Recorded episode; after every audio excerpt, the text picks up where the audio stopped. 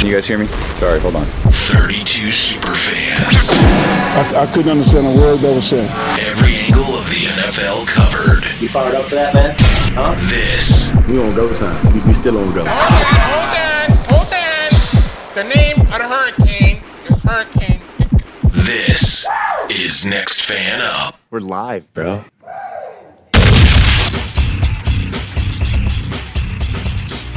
Hello and welcome to week 17 of the NFL season. This is Next Fan Up. I am James, your Eagles fan, joined once again by one of my usual cohorts, MJ, our Falcons fan. And MJ, um, happy holidays to you. How are you doing, sir? I'm actually doing pretty good. I cannot complain. And yourself?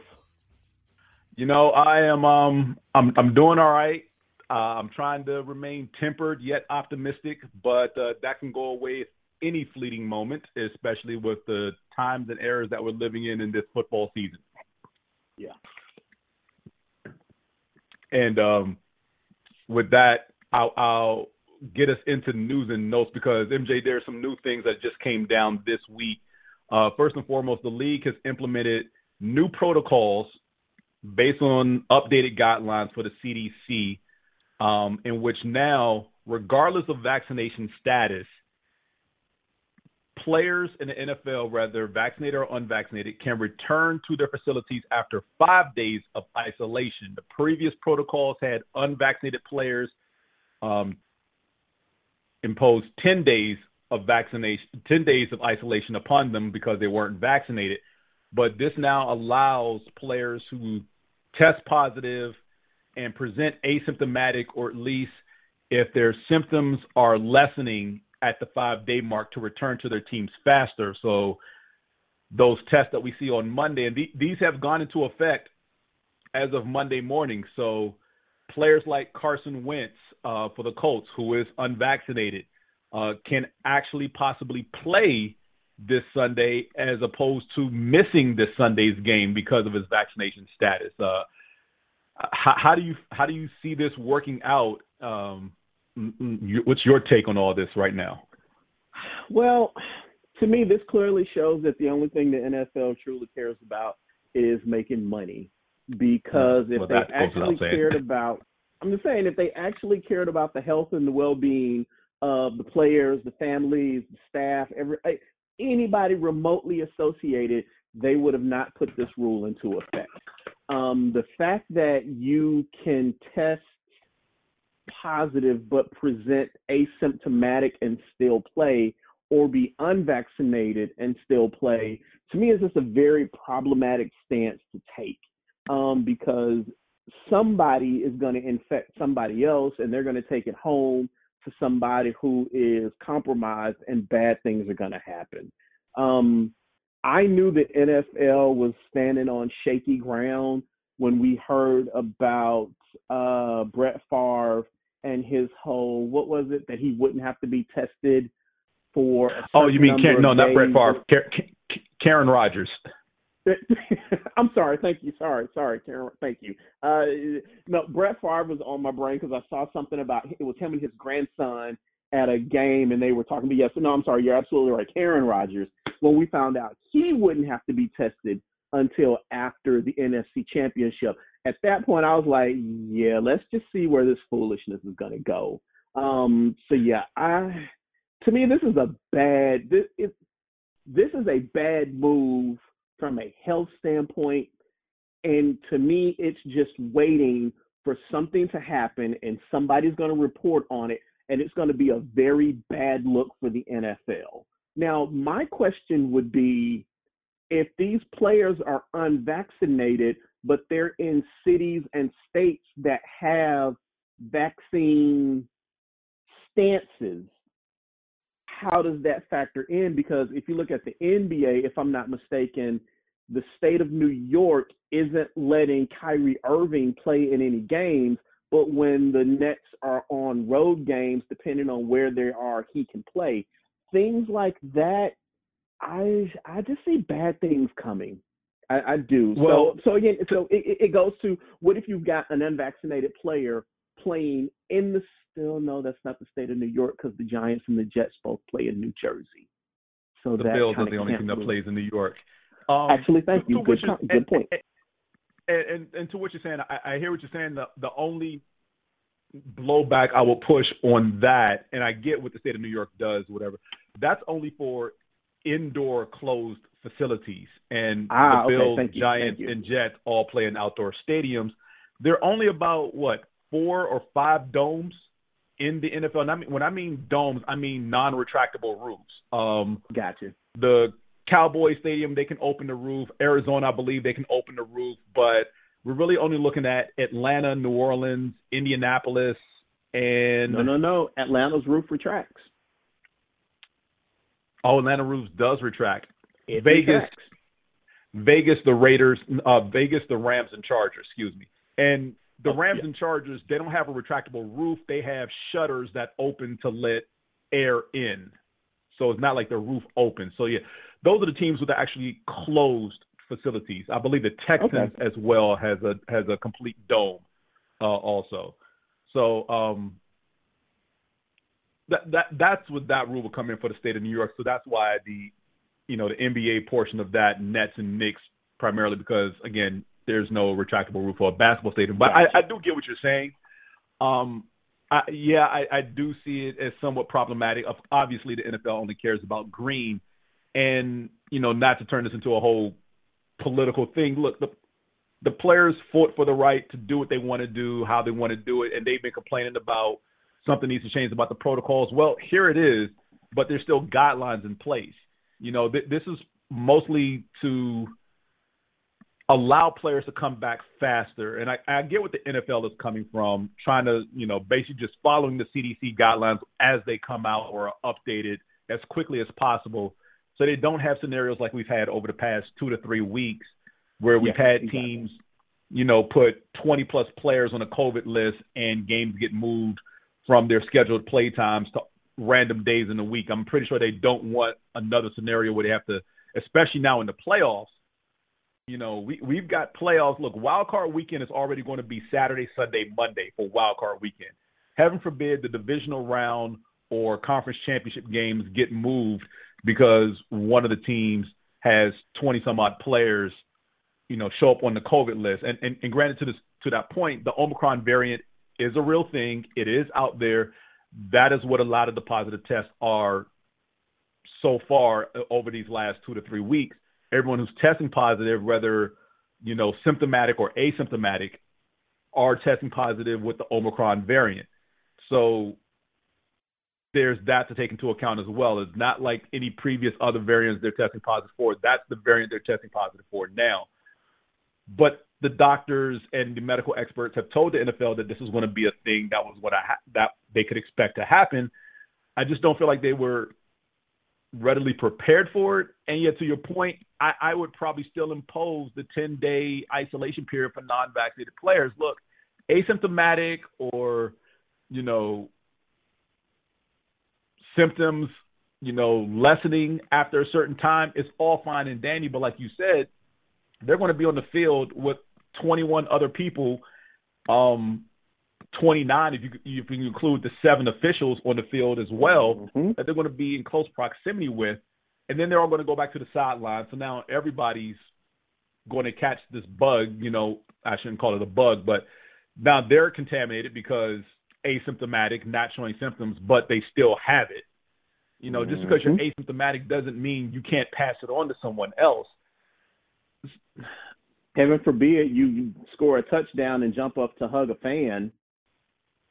and, and then there's that. And Mm. and and and to your point what you were saying earlier about what the state of new york does there are ver- various stadiums in the league have said no one's coming in here unless they're fully vaccinated.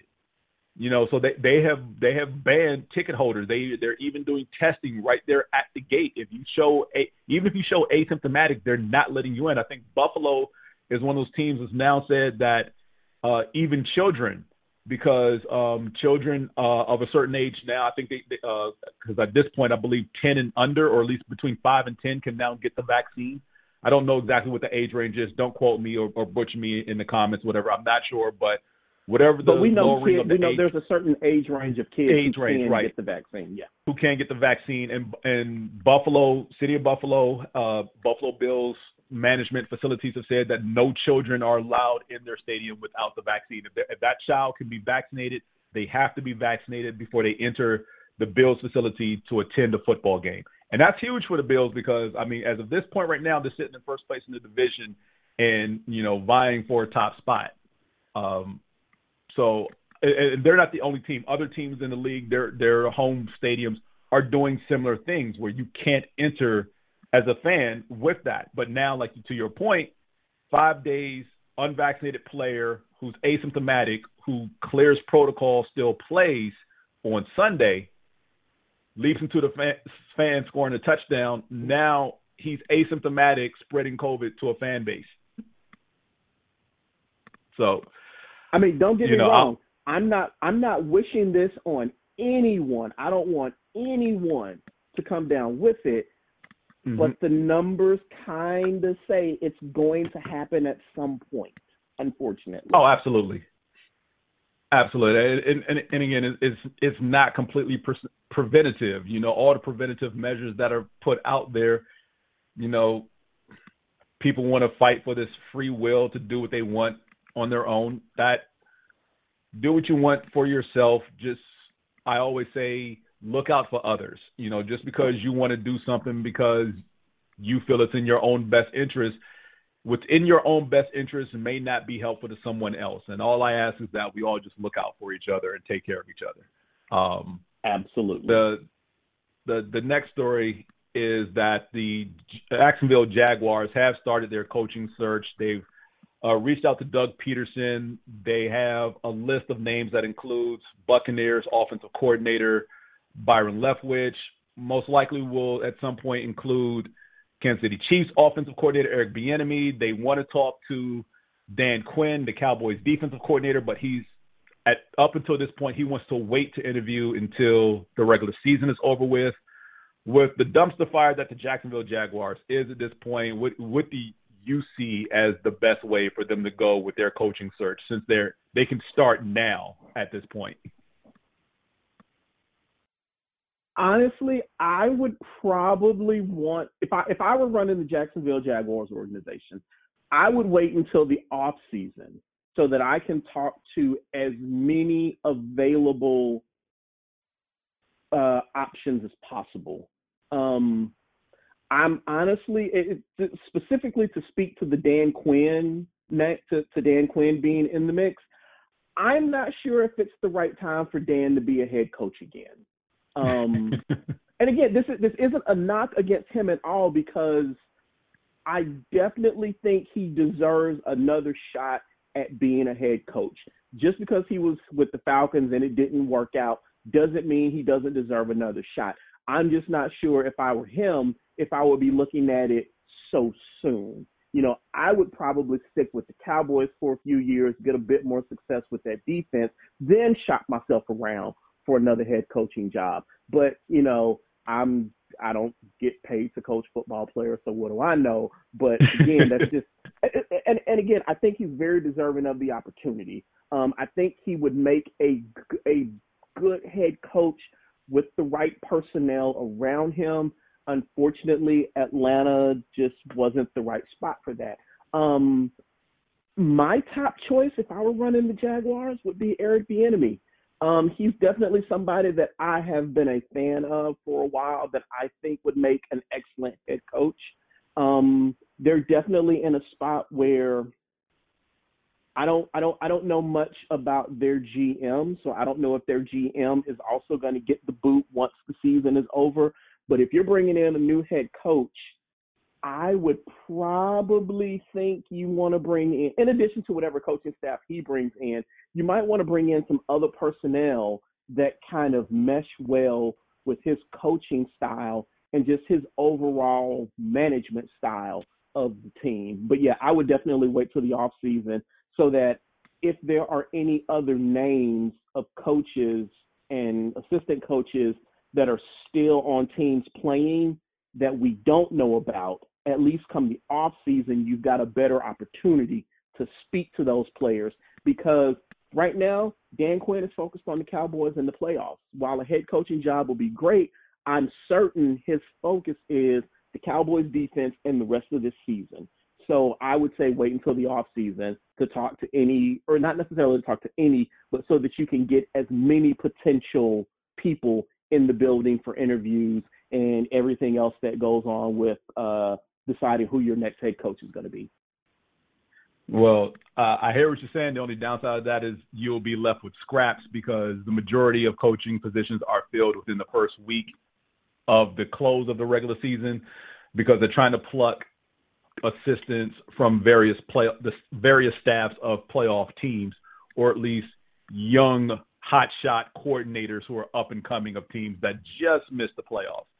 So ho- hopefully that change of thinking goes out the window and actually, you know, look at the more experienced candidates. Dan Quinn has done it before. Yeah, it didn't go well in Atlanta, you know, say for probably about a two year run.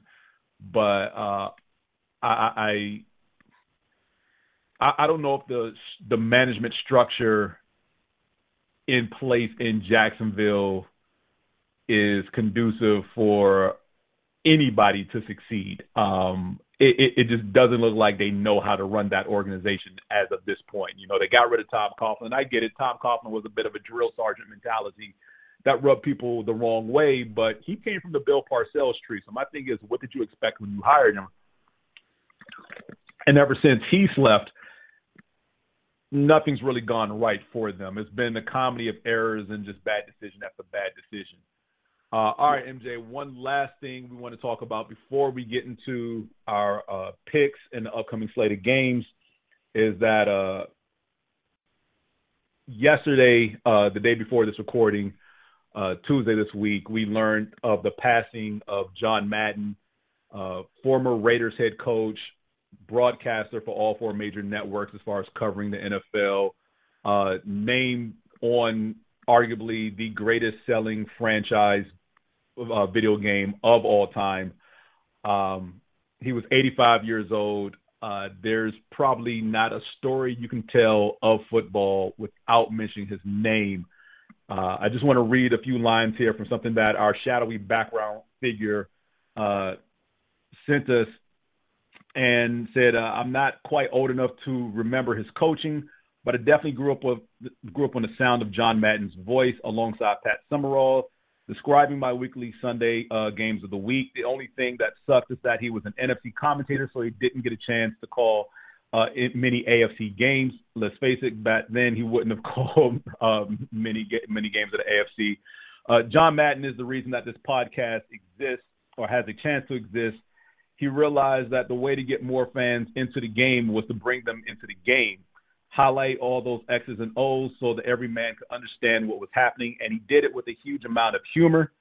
Uh, always said that the reason this podcast can be successful is the point of view of each and every individual fan. And frankly, if we had more fans, multiple fans, uh, getting the perspective on the Chiefs from a smug Chiefs fan, but also a jealous Raiders fan, and you've had it too well for too long, Patriots fan, is what makes this show unique. You won't find anything close to this anywhere else. Sure, there have been a few podcast networks that have created individual podcasts for each team, but they're still missing the key ingredient conflict. Uh, you need a difference of opinion to really get down to the truth of what the story really is.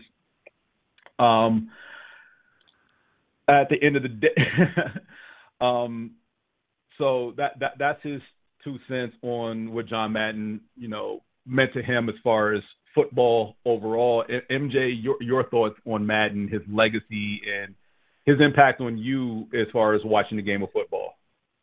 Um, I used to love listening to John uh, uh, at the games. He's um probably no, I'm sorry, there is no probably. He is the most well-known voice associated with the NFL. Um, he's definitely going to be missed. Um, I'm also not old enough to remember him as a coach, but definitely remember him as a commentator. Um, one thing that I thought was kind of interesting was when he first made his move, and I haven't had time to research this story, but it's something that I heard Shannon Sharpe say um, on his show. Is that when John Madden was hired as a commentator, They believed in him so much that they paid him more money than Michael Jordan was making in the uh, NBA at the time. Now, granted, that's back then, so by today's standards, that's not a lot of money, but in those days, that's a whole lot of money to pay somebody to be an NFL commentator.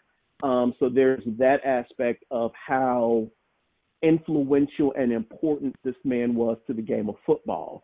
I mean, he's so important to the game of football that it's Madden. It's not just the NFL football game, it's Madden.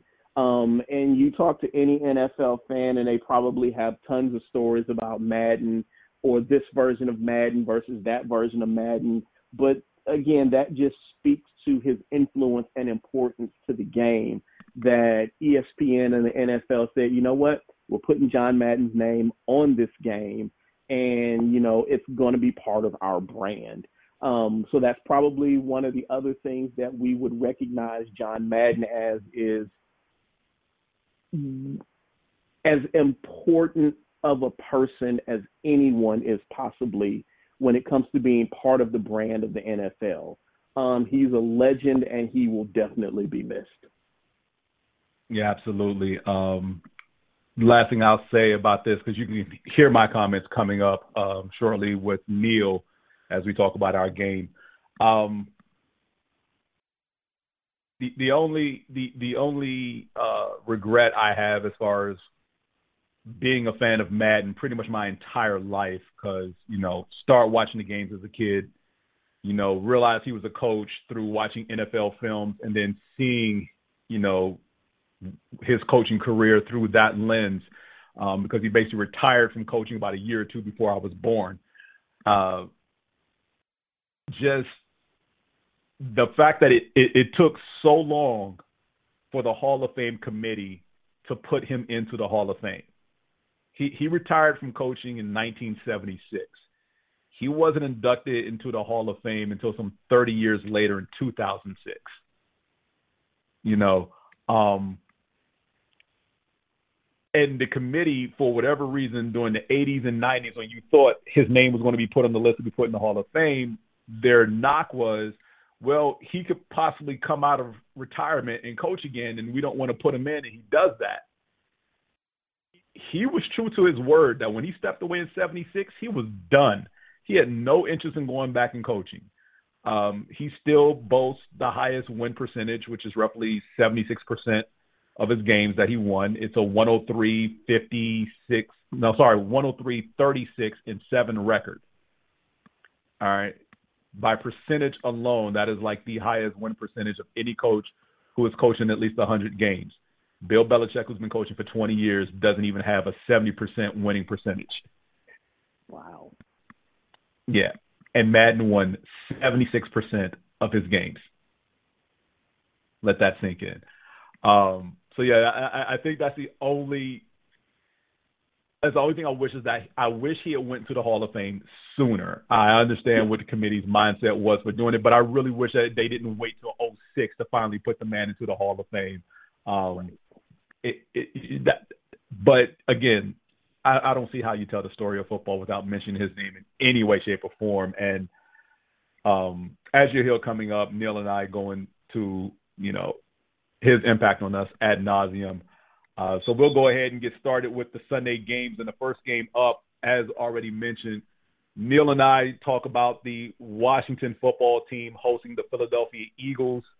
Uh, excuse me, the Eagles here are still moving up in the power rankings. This is definitely a make or break game uh, for both teams. The Eagles move up from 18 to 15. They are three and a half point favorites. The Washington football team falls from 23 to 24. Um, if Washington loses this game, they are eliminated from all playoff contention. Uh, the Eagles clinch a playoff spot with a win and help. And uh, the next sounds you hear will be me, myself, and Neil commenting about this game and our thoughts on John Madden. Judy was boring. Hello. Then Judy discovered ChumbaCasino.com. It's my little escape. Now Judy's the life of the party. Oh baby, Mama's bringing home the bacon. Whoa, take it easy, Judy. The Chumba life is for everybody. So go to ChumbaCasino.com and play over 100 casino style games. Join today and play for free for your chance to redeem some serious prizes. chumba ChumbaCasino.com. No purchase necessary. Void where prohibited by law. 18 plus terms and conditions apply. See website for details. Lucky Land Casino asking people what's the weirdest place you've gotten lucky? Lucky? In line at the deli, I guess? Aha, in my dentist's office. More than once, actually. Do I have to say? Yes, you do. In the car before my kids' PTA meeting. Really? Yes. Excuse me, what's the weirdest place you've gotten lucky? I never win and tell. Well, there you have it. You can get lucky anywhere playing at LuckyLandSlots.com. Play for free right now. Are you feeling lucky? No purchase necessary. Void where prohibited by law. 18 plus. Terms and conditions apply. See website for details. All right, I'm joined by Neil, our Washington fan, longtime contributor to Next Fan Up. Neil, um, it's been a long time since we had you on the show. How, how have you been this season? I know the time change as far as when we do things behind the scenes has been impacting your availability. Um, I greatly apologize for that. We're, we're trying to get more people involved. And look, I've been trying to get you on the show all season, trying to find an opportunity. This one seems like a great one for both, you know, good and not so good reasons. We'll get into each, but how, how have you been for starters? well, well, James, uh, good to hear from you. And uh, I, I, guess I guess the first thing to say is just remember I'm a Washington fan, so uh, things only get a certain level of uh, of how good or bad they can be over a season. So in terms of the football season, it's been mediocre to dreadful. So look, look I, I completely understand. Um, things look like they were going to start out great for you all. You lost Fitzpatrick. Um, Heinicke has been up and down. You had a nice little win streak there. Looked like you were going to challenge Dallas a little bit. And then between injuries and COVID running through your team, kind of trying to pick yourselves up. Look, I, I don't want to go too much into what happened this past Sunday night. Everyone has seen it, but for, for, for this game, will they put forth that same um, energy that we saw on the sidelines between uh, Allen and Payne versus the Eagles this week, or, or, or are they just going to roll over and let the Eagles, you know, knock you all officially out of the playoffs mathematically mm. and, you know, move forward? Mm. No, I, well, first of all, I think uh, clearly there'll be a reaction uh, to the last uh, last Sunday, which was somebody who sat up till what time was that in the morning? Half past three in the morning, watching that terrible. Ooh, I'm uh, sorry. yeah, I know exactly. It was a long, long, long night. Uh, and, and, you know, hey, the the, the look of Allen and and, um, and Payne swinging punches at each other. Uh, I mean, typical Washington defense. They missed with the punches. I mean, that's just uh, you know, sums up a run defense in one uh, in, in, a five second burst there. Uh, it's a terrible look for the organization. It's a terrible look for the coaches. It's a terrible look for a guy who is our, supposed to be our man of the year and, and just voted to the Pro Bowl for some reason. Uh, th- that's all poor, very, very poor. And it says a lot about, you know, the issues are still there with Washington, James. You know, we, we, we all know the issues. We don't have to go over them again, but uh, uh, it still takes a bit of time to clear out. And uh, that's just another indication that, you know, things are. Although things are probably on the up in terms of how they've conducted themselves and sorted out the organization, there's still things to do there. And that that whole, uh, you, you, know, you don't you don't change society in, in in six months, and you don't change a football team in six months. It takes time to uh, to embed new things, and, and that's just another another site of of how how how unstable it still is there in that franchise. Having said that, will we turn up like that uh, on Sunday? No, I wouldn't have thought so. I think in a way, it's probably bad news for the Eagles in the sense that uh, they will have to put on uh, a bit of a, a performance on Sunday. Uh, now, the, the, question is, can they? I mean, we've just sat, what, what was that, two weeks ago, week 15, where we played yeah, you last Tuesday time. And, and mm-hmm. Yeah, and, and, and, you know, you ran for uh, six yards a pop, about 240 yards over the course of that game. And I don't see that really changing. Uh, and then on the other side, you've got the age old problem with Washington is we can't cover tight ends, we can't cover running backs coming out of the backfield. And I think in that game, your tight end, uh, Dallas Goedert, uh, had seven catches for 100 nearly 140 yards. So uh, I, I, don't I don't see anything that's happened in the, in the intervening couple of weeks to change that. So Uh, unless unless some miracle happens that we can change that. I know Miles Sanders may not play in this game with his with his broken hand. He, he's Uh, out. They're, they're he's out? definitely calling him out with a broken hand. He's going to miss this week and most likely next week against Dallas as well. Well, whoever replaces him is going to have a great opportunity to get a contract for the next few years because he's going to put up some numbers uh, in this game, James. Uh, so that's that's the thing. And of course, the other side of it is we, we just seem to have no way ever for years now of stopping a mobile quarterback who can run if required. And uh, I think Jalen Hurts uh, looked pretty good in that in that Week 15 matchup. And I don't, again, I don't see any reason why that wouldn't change. Now, look, you mentioned at the start there around uh, uh, the fact that we've got injuries and, and COVID issues. We're not alone with that. Every team's got injuries.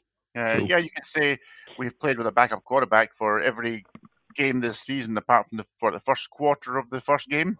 Uh, we've been playing with our backup quarterback, and that doesn't help any team. But I, I, I am not going to put our poor season and the performance in the last couple of weeks. I'm not putting that down uh, to injuries or COVID. That's just life, James, and, and you have to. Bat. And, and the good teams have those issues too, and, and they and they manage to pull through. So, no excuses. True indeed. True indeed. Couldn't agree more. Um, from the Philly side, it, it, it is, I mean, next man up, which is Jordan Howard. Uh, Hmm. will most likely get the start. Uh, some combination of him and Boston Scott, but Jordan Howard does show up on the uh, injury report with a neck injury. Look, I just, un- unlike the Tuesday night game we played basically two weeks ago, um, I, I would like to see the, the the head coaching staff, Sirianni, and the offensive coordinator commit to the run earlier and not try to come out and throw the ball. And we've done that the last two weeks, both against you know your Washington team and this past Sunday against the Giants. And we got lucky against the Giants to only go into the half tied at three. You know, um, there were opportunities there, but there were only 12 total runs in the first half to 18 passes, and, and that number needs to be flipped. You know, we found ourselves in a 10 nothing hole to Washington before we, you know, came back and tied that up at the half, I believe, at 10 apiece before we scored the, you know, 10 points in the third quarter to go up 20 to 10. Um, we, we, we it, it- it's like we're, we're not taking advantage of the situations in front of us with, with like you said, injuries and COVID is just the nature of every team in the league right now at this point in the season. But for these last two weeks, where we've had both Washington and the Giants decimated at key positions, primarily quarterback, we're facing like your third, fourth, like both these teams had guys they literally signed off other teams' practice squads two to three days before they played the game. You know, the, the, these are games in which we should be pouncing on you and and torturing your defense by keeping them on the field, and we can't do that if we don't run the football. And I don't understand what Sirianni's adverse adversity is to not running the football. It's like he's trying to get cute and switch things up. We're still the number one team in the league in running the football. That that hasn't changed over the last couple of weeks. Still, despite the ineptitude of the play calling last week against the Giants and only getting 130 yards, the previous six or seven weeks before that, we were rushing over 200 yards a game. We need to get back to that. That that dominance of running, you know, two tight ends, two wide receivers, what, whatever the situation is, run the football. You know, get Jordan Howard, get Boston Scott those combined 30 carries plus in the game. Um, e- even if it's Gainwell, who, if you've heard me so far this season, I, I, I don't even like the fact that Gainwell's on this roster. I don't see what the coaching staff loves about him. Um, he's a rookie. There is potential and talent there, but it, it, there was no reason to keep him over someone, say like a Corey Clement, who we could have absolutely used right now. But I mean, he's in a Dallas uniform this season. Um, that that that was a position where it was unnecessary to sign him. You know, they, they signed um, oh Kerryon, who Kerryon Johnson. Johnson, yeah, Mhm. former Detroit Lion, to the practice squad, who will probably get elevated by the by Saturday, depending on how quickly he grasps into the playbook. But whoever's in the backfield, whether it's Howard, Scott, Gainwell, Johnson, if he makes the game day roster, that that that combination should get the ball a lot, and then we can do play action with Jalen Hurts. And look, Jalen Hurts didn't get the full immense um, structure of this offense in the offseason. He basically went from four games in his official rookie season of Doug Pederson to gra- trying to grasp this playbook.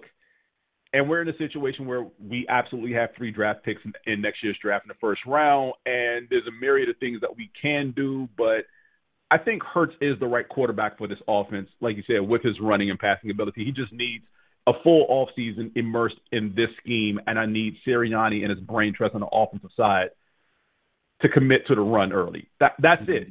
and, and things will move along for Jalen Hurts, and, and he guess- will be that elite quarterback. I guess the big question for me would be can you do that without Miles Sanders? Because let's face it, since he, I mean, I remember early in the season, everybody was calling, weren't they? Sanders, give the ball to Sanders, give the ball to Sanders. Eventually, Sirianni gave it to Sanders, and you started to win games. And I wonder if, uh, I wonder how it will be now without him.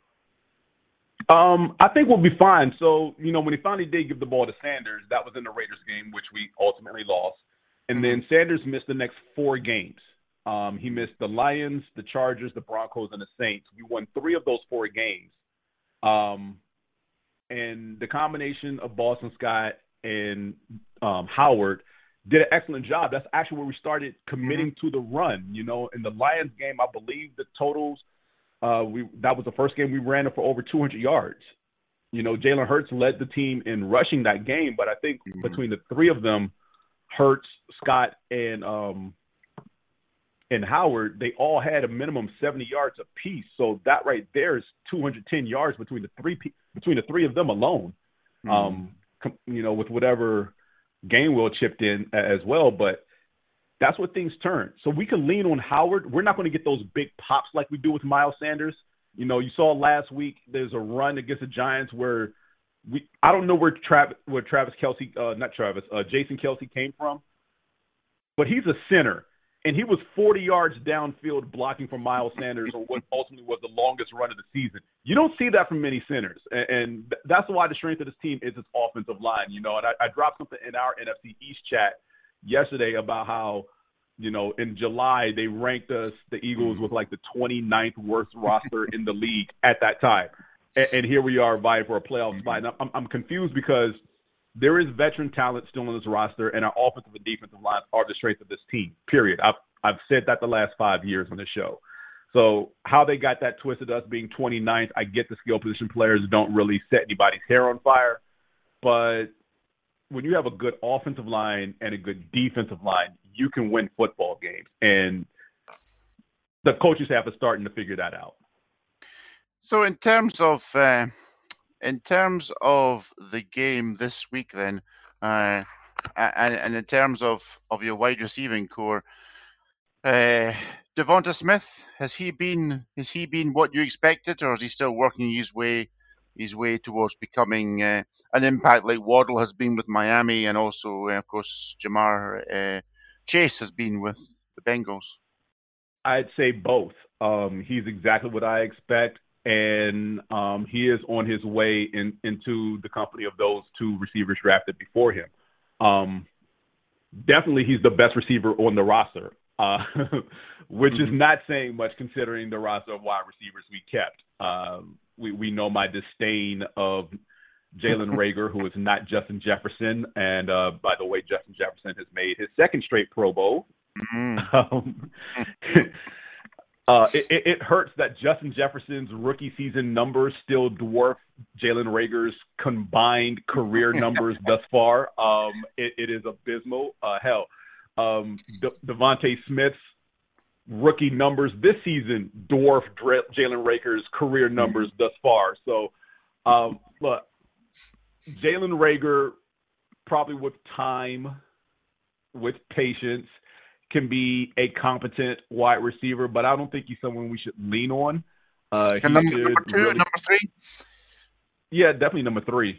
Yeah, D- but not a number one. De- definitely a number three. I, I like I like Quez Watkins as our two, but he's not getting enough reps Mm. at the two because again, I feel like Jalen Reagor is being forced down the coaching staff's throat, and they don't have a choice but to put him out there. Um, and I think that's Howie Roseman trying to prove he made the right choice with that pick, where everyone knows he didn't. Where you can see the guy who played, who who was who was picked right after him for Minnesota, back-to-back Pro Bowls in his first two years in the in the league, back-to-back thousand-yard seasons. Um, was easily a candidate for Rookie of the Year last year. Um, Hmm. easily the best wide receiver for the Minnesota Vikings now. And, and by the way, they, they do have a guy called Adam Thielen. So th- there is that. Um, look, outcome of this game, Neil. Um, I, I believe what do we have here? Nate Orchard and the Shazer Everett uh, for your Washington team are still out for this game. You have Curtis Samuel, William Jackson, Jamin Davis all questionable. Daryl Robinson has been placed on the COVID list. The Eagles have Derek Barnett on the COVID list. Brandon Brooks may come back this week, maybe next week. Um, should we actually win the final two and make the playoffs, he could be available. Nate Herbig is questionable uh, with a knee injury. I mentioned Jordan Howard with the neck, and Sanders going to miss the last two weeks of the season with his broken hand. Um, I feel like the Eagles can win this game, but we have to commit to the run early and put Washington in a hole to where they're passing, so that the defense can try to do something to get, you know, effective pressure on Taylor Heinicke, who didn't look well last week. But like you said earlier, my biggest concern is because of the beating you all took to Dallas, that will galvanize this team to put on a better performance this week, and that's what scares me more than anything. Yeah.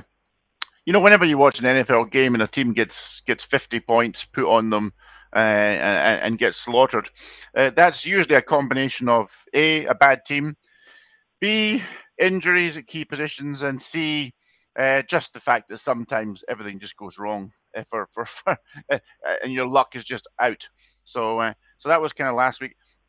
I, th- I think this week, obviously, things will change a little bit. Uh, just to add to your injury list, though, James, uh, we did put uh, starting, well, the guy who who has started at cornerback in the last couple of weeks due to COVID, uh, uh, Darryl Roberts, he's gone onto the COVID list himself today, so uh, he's out. But I think Jackson and Fuller will both play, which will be a which will be a start. Uh, for this game, James, oh, you guys really need this game because I think I think if you get into the playoffs, you're a team probably nobody really wants to face.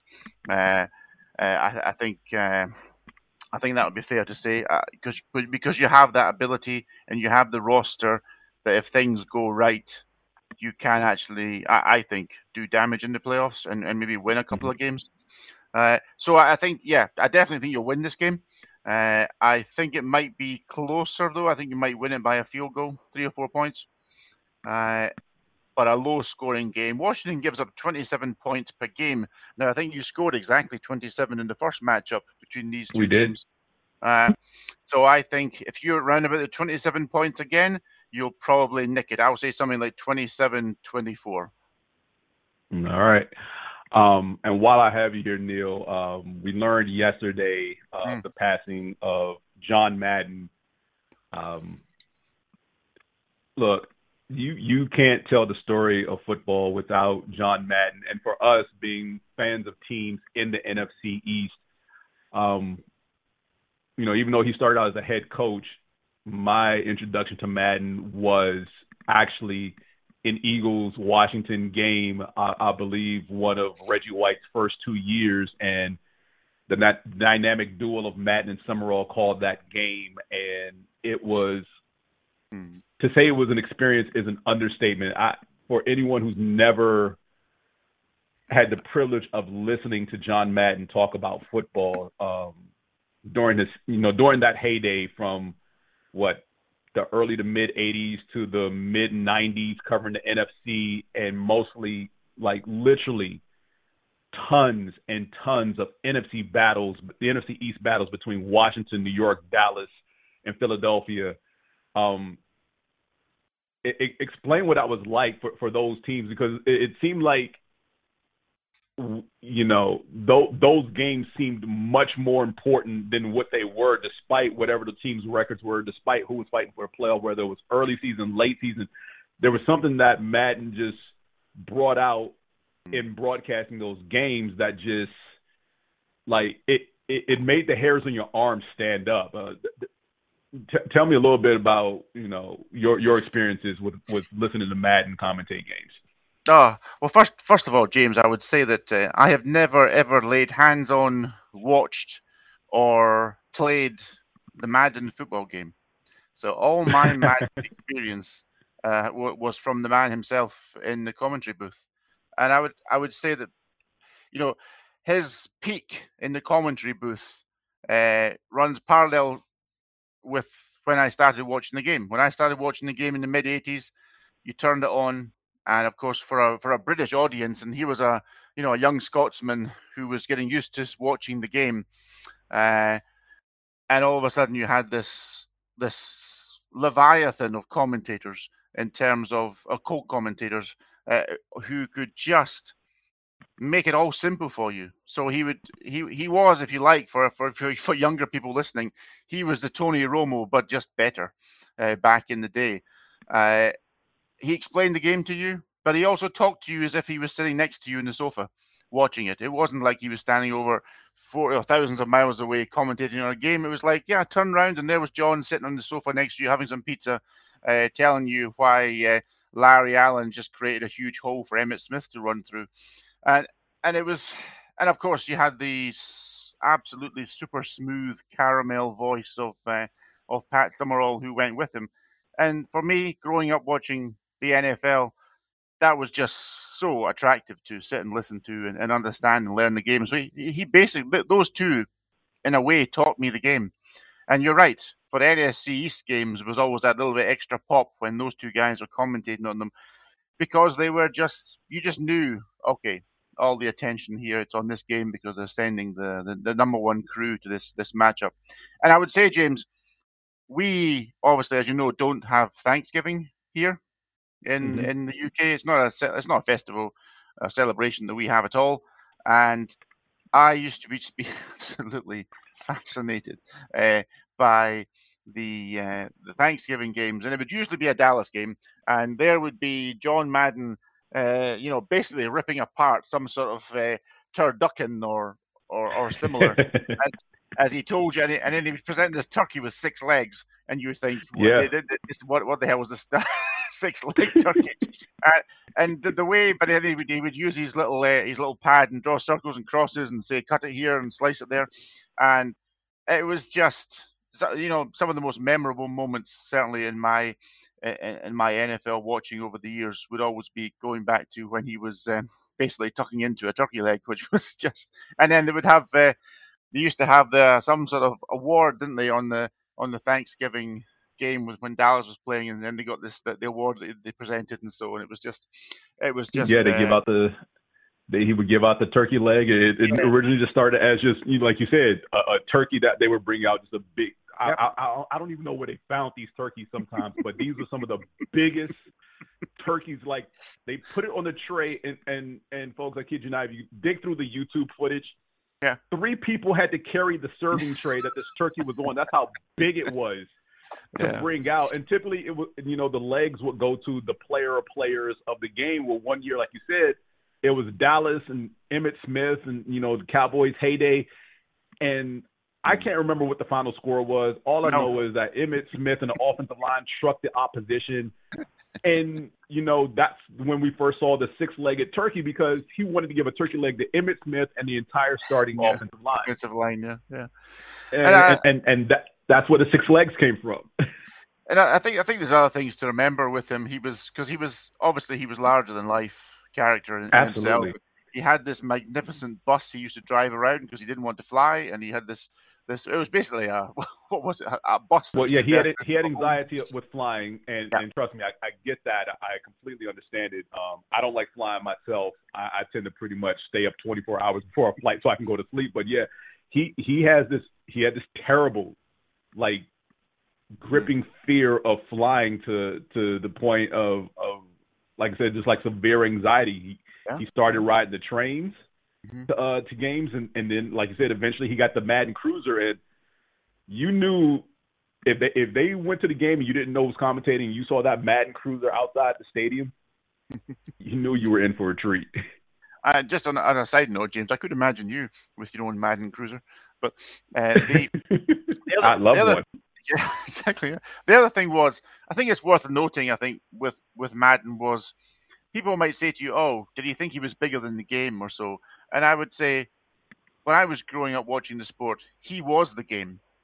hmm You know, and I think Absolutely. that that sums it up. It was it just wasn't right if it, if Madden wasn't telling you about it or Madden wasn't uh, uh, uh, you know part of part of the action. It was just just absolutely sensational days, and uh, obviously uh, we want to extend our condolences uh, to to his family. And so uh, I would say there's there's also a more serious side to what he did in the NFL, James. Obviously with his with his achievements as a coach and all the rest of it. But if you look now at the at the uh, the annual meetings of the NFL owners, then they have this group with the subcommittee, which is the coaches subcommittee of the com- the competition committee, Mm-hmm. and that coaches subcommittee was started uh, following the advice of of Madden, and that was because he wanted more safety around the players. And and of course you're you're talking about that's something like years and years ago, and we only speak about it now, of course. But that was years Right. ago, and he was a man with a vision, I guess, ahead of his time there, and that's important to to know as well. It definitely was. Um, and, and like you said, he he was the everyman. You know, people talk about how they love football, they love watching football. No, John Madden, like you said, not not just was football, but he you you can't quantify or, or put into words how much this man loved football, but you felt it when he talked about it. Yeah. Like there was no doubt. Like the the moment he opened his mouth and talked about football, Mm-hmm. you you could tell, like you you felt it, that his his his love for this game was undeniably just overwhelmingly it, it, it like it, like he embraced this game like no one else did, and from his coaching days and and and by the way, for for those who don't know, he only coached 10 mm-hmm. years. Yep. He- has the highest winning percentage of any coach with over 100 victories. His final record was 103, 32, and 7. All right. So for as long as Bill Belichick's been coaching, his winning percentage is nowhere close to John Madden's. That's a mm-hmm. 760 win percentage for those, you know, non-math majors at home. 76% of his games, he won. That that doesn't happen in today's football world. Nope. You know, over a 10 year span. Um, you know, you talk about the Super Bowls and the great players he coached, a litany of Hall of Famers on his squad, um, of those Raiders teams. Uh, the booth, the video game. Look, I, I did grow up on the Madden game as well as listening to him commentate. I probably played the first 20 or so Madden video games out the box, you know, and, and it, it it wasn't just it, it wasn't video game football. If you didn't know what you were doing, the commentary alone from John, you know, throughout that game would let you know, hey, this is not what you do here.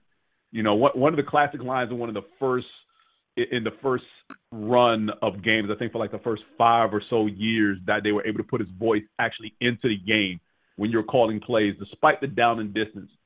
Um, classic line where he says, even if the uh, defense knows you're going to run the ball on first down, it's probably still a good idea to run the ball on first down just to keep them honest.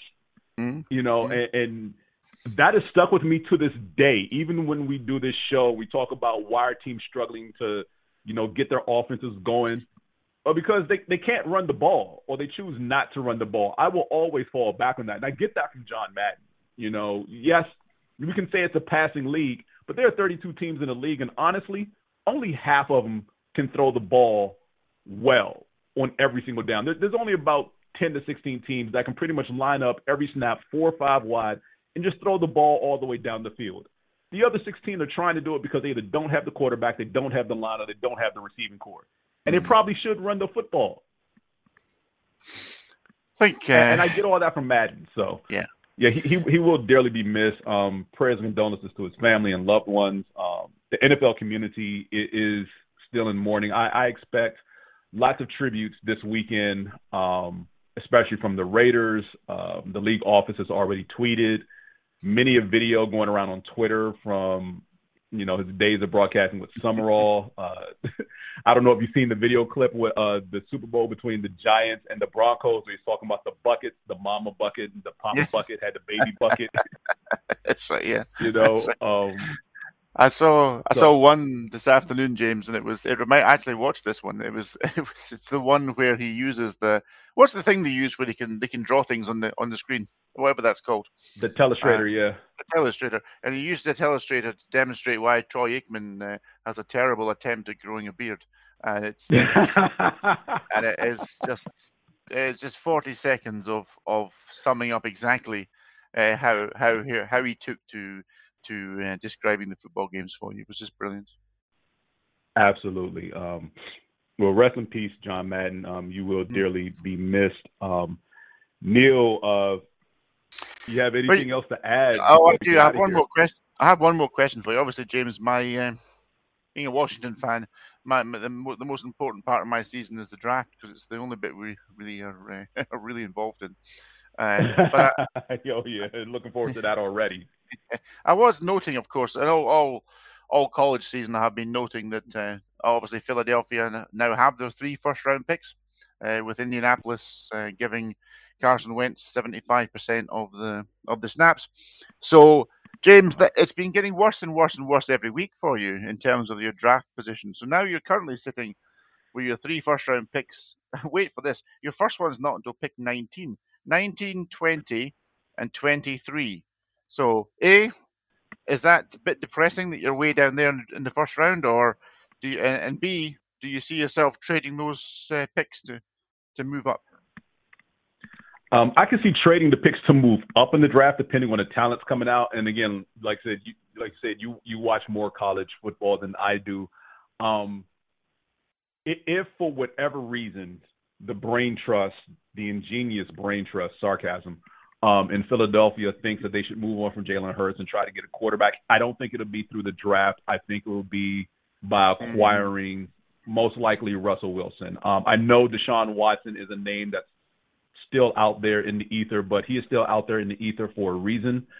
Um, and, and look, his his legal um, situation at this time, which we already covered ad nauseum in the off season, doesn't bear rehashing right now. We know what's going on. Um, we don't know when a decision is going to be made as far as the ruling, his guilt or innocence, and that not to mention the civil cases. Um, that's that's a level of heat and drama the Eagles definitely don't want to deal with while he's still going through it. So, so for all the Deshaun Watson talk, his name is definitely off the table. You know, it was one thing with Michael Vick bringing him in because one, he was being brought in as the backup initially.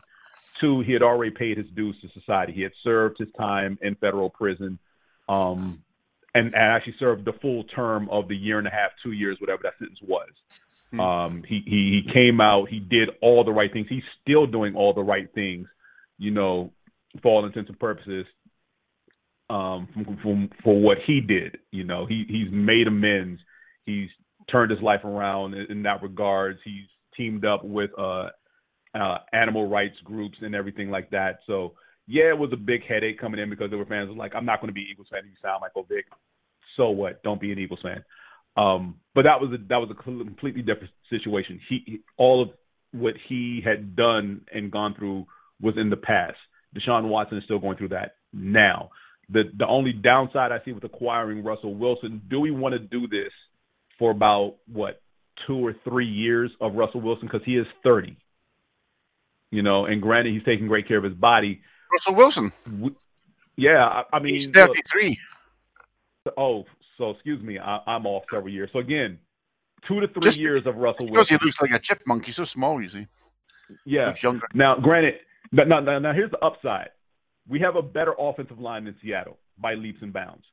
We don't have the same receiving core as Seattle. So while he may have time to throw, will the other receivers not named Smith and Goedert be open enough for him to get them the ball?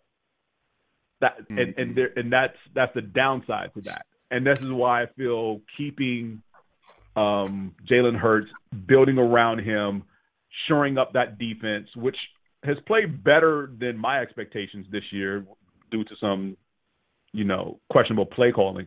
Um, do we shore up that side of the ball? Do we try to acquire another weapon on offense, you know, uh, or uh, tool up this offensive line? Because I, I want people to understand that while we do have our starting center and starting tackles from week one, we are on our second and third string guards respectively. Mm. So we, we we have our you know second string left guard, third string right guard playing over these last eight plus weeks of the season. And again, we're still leading the league in rushing. So that that says something there as far as yeah, we can find talent for the line. It's the skill Mm. position that always scares me.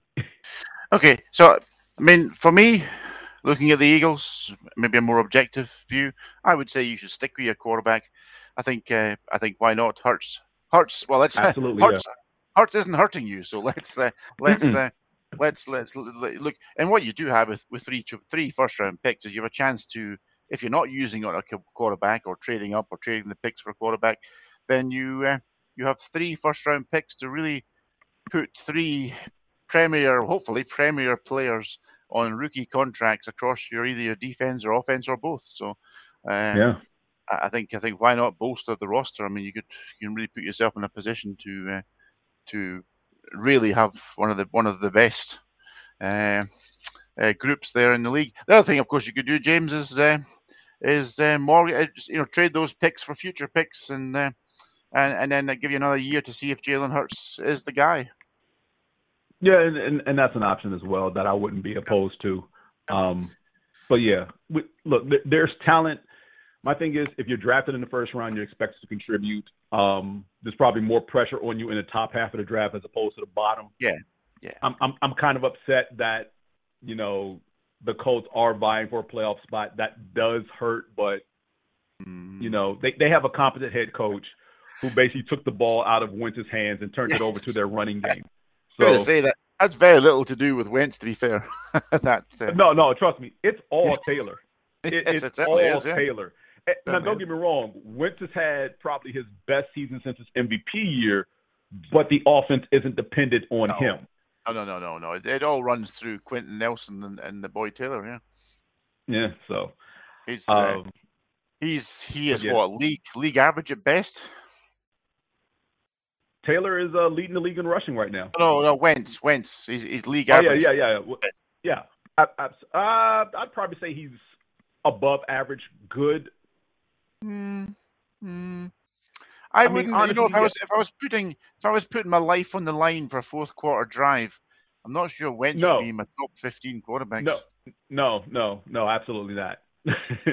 no, because he, he he's still making boneheaded mistakes that he made his last two years in Philadelphia. Mostly, which the, the main one being he's standing in the pocket Oh. and he's double and triple cocking the ball and not throwing to anybody. And it's like you're going to take this sack when there's clearly someone open and you're not throwing them the football. So Just throw the ball away sometimes. Get out of the pocket, throw the ball away. You know, just jeez. Throw it. Yeah, somebody. he- He, he does. He does hold the ball way too long still. He does because he's always trying to make the big play happen. And my thing is, let the big play happen naturally. Stop trying to force it. But that's what he does. That that's who Carson Wentz is now. He's the guy that's trying to make the big play happen with every single throw on Mhm. every single play. Mhm. And and he's never going to get out of that. And No, it's too late for that, isn't it? Yeah, it, it's way too late. And you can say part of that is from his sophomore season when the Eagles went to the Super Bowl because there were plenty of big plays that season, um, at least four or five every single game where he could drop back, look downfield, and find uh, Alshon Jeffery or Nelson Agholor, or Torrey Smith screaming 30 yards downfield, wide open or in one-on-one coverage. He doesn't have that anymore. You know, he hasn't had that for the last three to four years, and yet he's still trying to make that happen. But it, it's not there. And, and like you said, he's stuck in that. And, I don't think there's any breaking him. You know, he's he's back with Frank Reich, who was his offensive coordinator that season, and he hasn't broken him out of it. You know, it it took. And I don't know if you watch Hard Knocks, but it took Quenton Nelson, like you said, on the sideline, to be like, "Hey, let's run the ball a couple of times here. Let, let's get this run game going." Mm-hmm. Yeah. you know, that's what's turned their season around. Because if they were if they were still play calling the way they were in the first quarter of the season, they would not be in a position to make the playoffs right now. They wouldn't. No, that's fair. That's fair. That's very fair indeed. Yeah, yeah. Do you think? Uh, so, James, just uh, Eagles make the playoffs? Yes or no? Uh, right now, I say yes if we continue to commit to the run early, and and, that, and that's the part that's like had like I, I've thrown things at my TV the last two weeks because in the first quarter we've come out seventy five percent pass, and then all of a sudden it's you know what? Um, maybe we should go back to the run. And you got lucky because again, the the the the last two weeks, the teams that we've played have not been good due to again litany of injuries and COVID racking their rosters. So their best players haven't been out there. It's, a, it's look, it's, this is not the same Washington team we played two weeks ago. You know, the majority of, of, of the people who missed that Tuesday night game are going to be available this week, including Taylor Heinicke. And I'm, and again, I watched that game on Tuesday night and said if Heinicke was the quarterback, we'd be losing twenty nothing right now. Mm-hmm. Like the fact that we only allowed ten points due to you know inexplicable one inexplicable turnover and one careless decision by Hurts.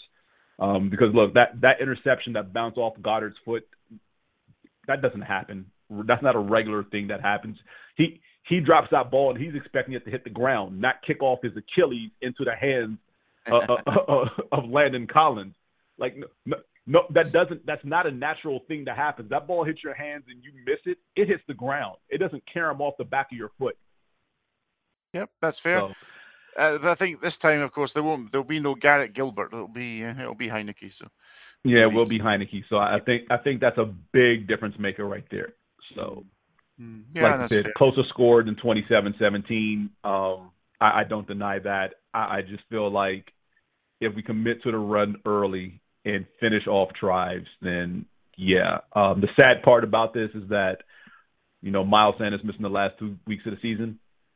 He is pretty much going in the record books for the wrong reason. Most yards from scrimmage without scoring a touchdown. Mm. Who's your last game of the season against? Dallas. Where? At Philly. Hmm. Wow, that's going to be some game that one. Depending on if Dallas still has a shot at the number one seed, we'll see what they do against Arizona this week. Yeah, that's also fair. Yeah, they might rest guys. They might, but but then they might they might play guys to try and keep you guys out of the playoffs, or keep from playing us in the first round. Yeah, also, because as of right now, it's uh they're two, we're seven, so we would meet in the first round of the playoffs.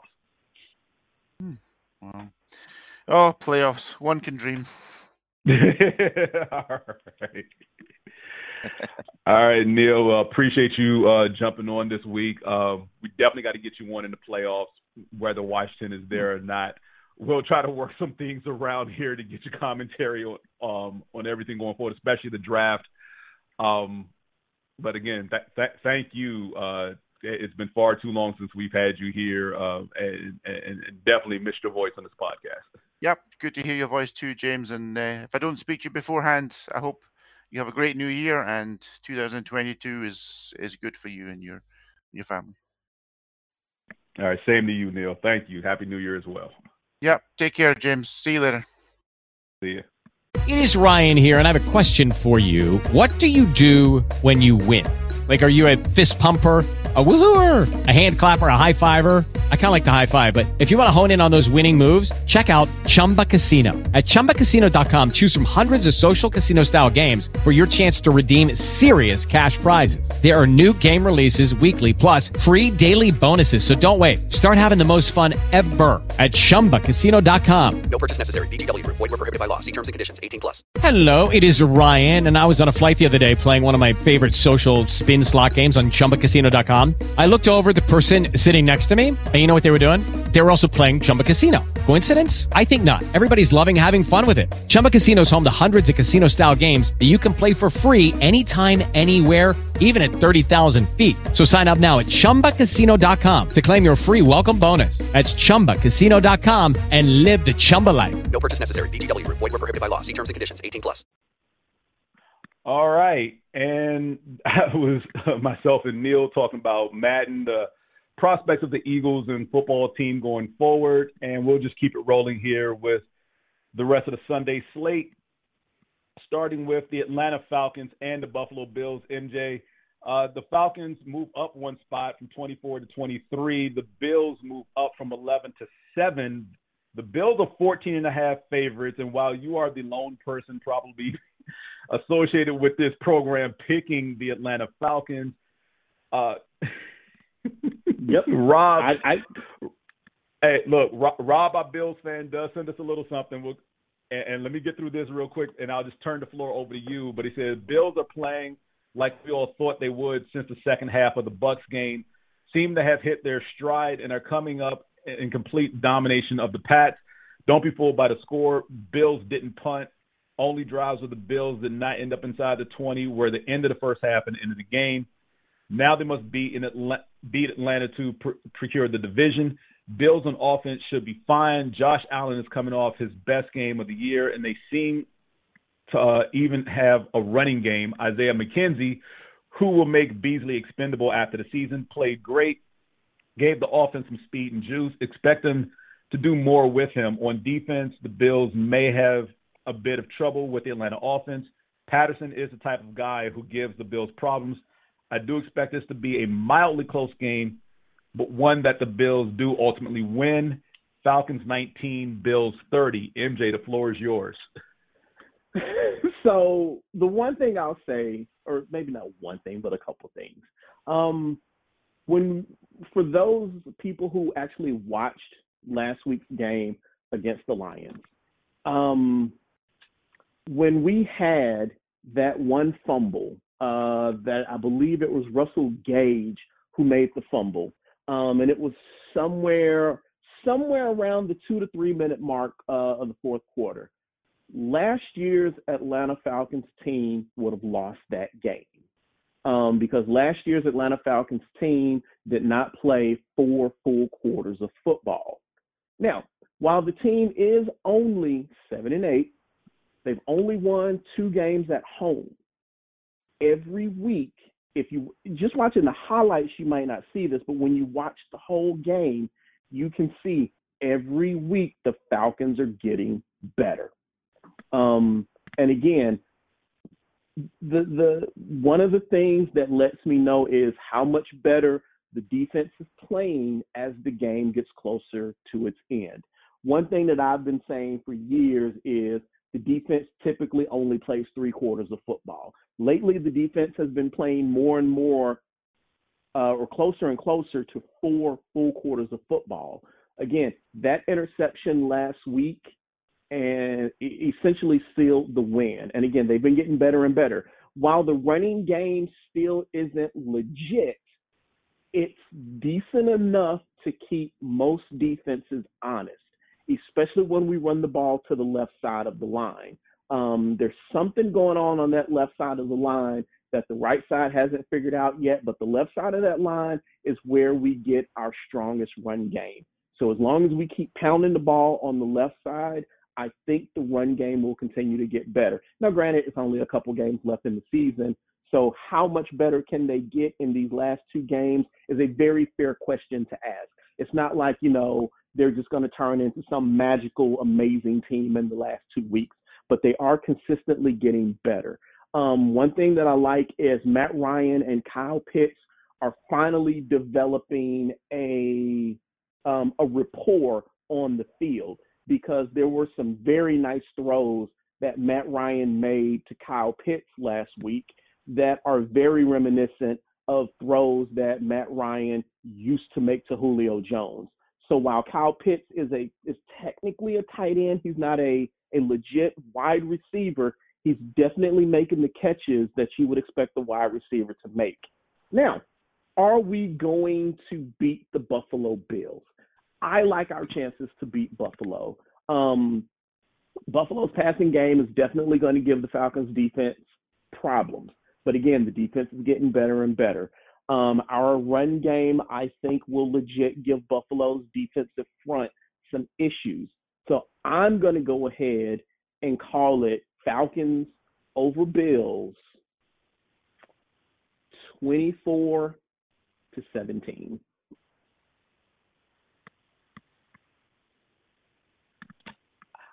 all I'm going to say is that um, there are multiple playoff implications on this game for both squads.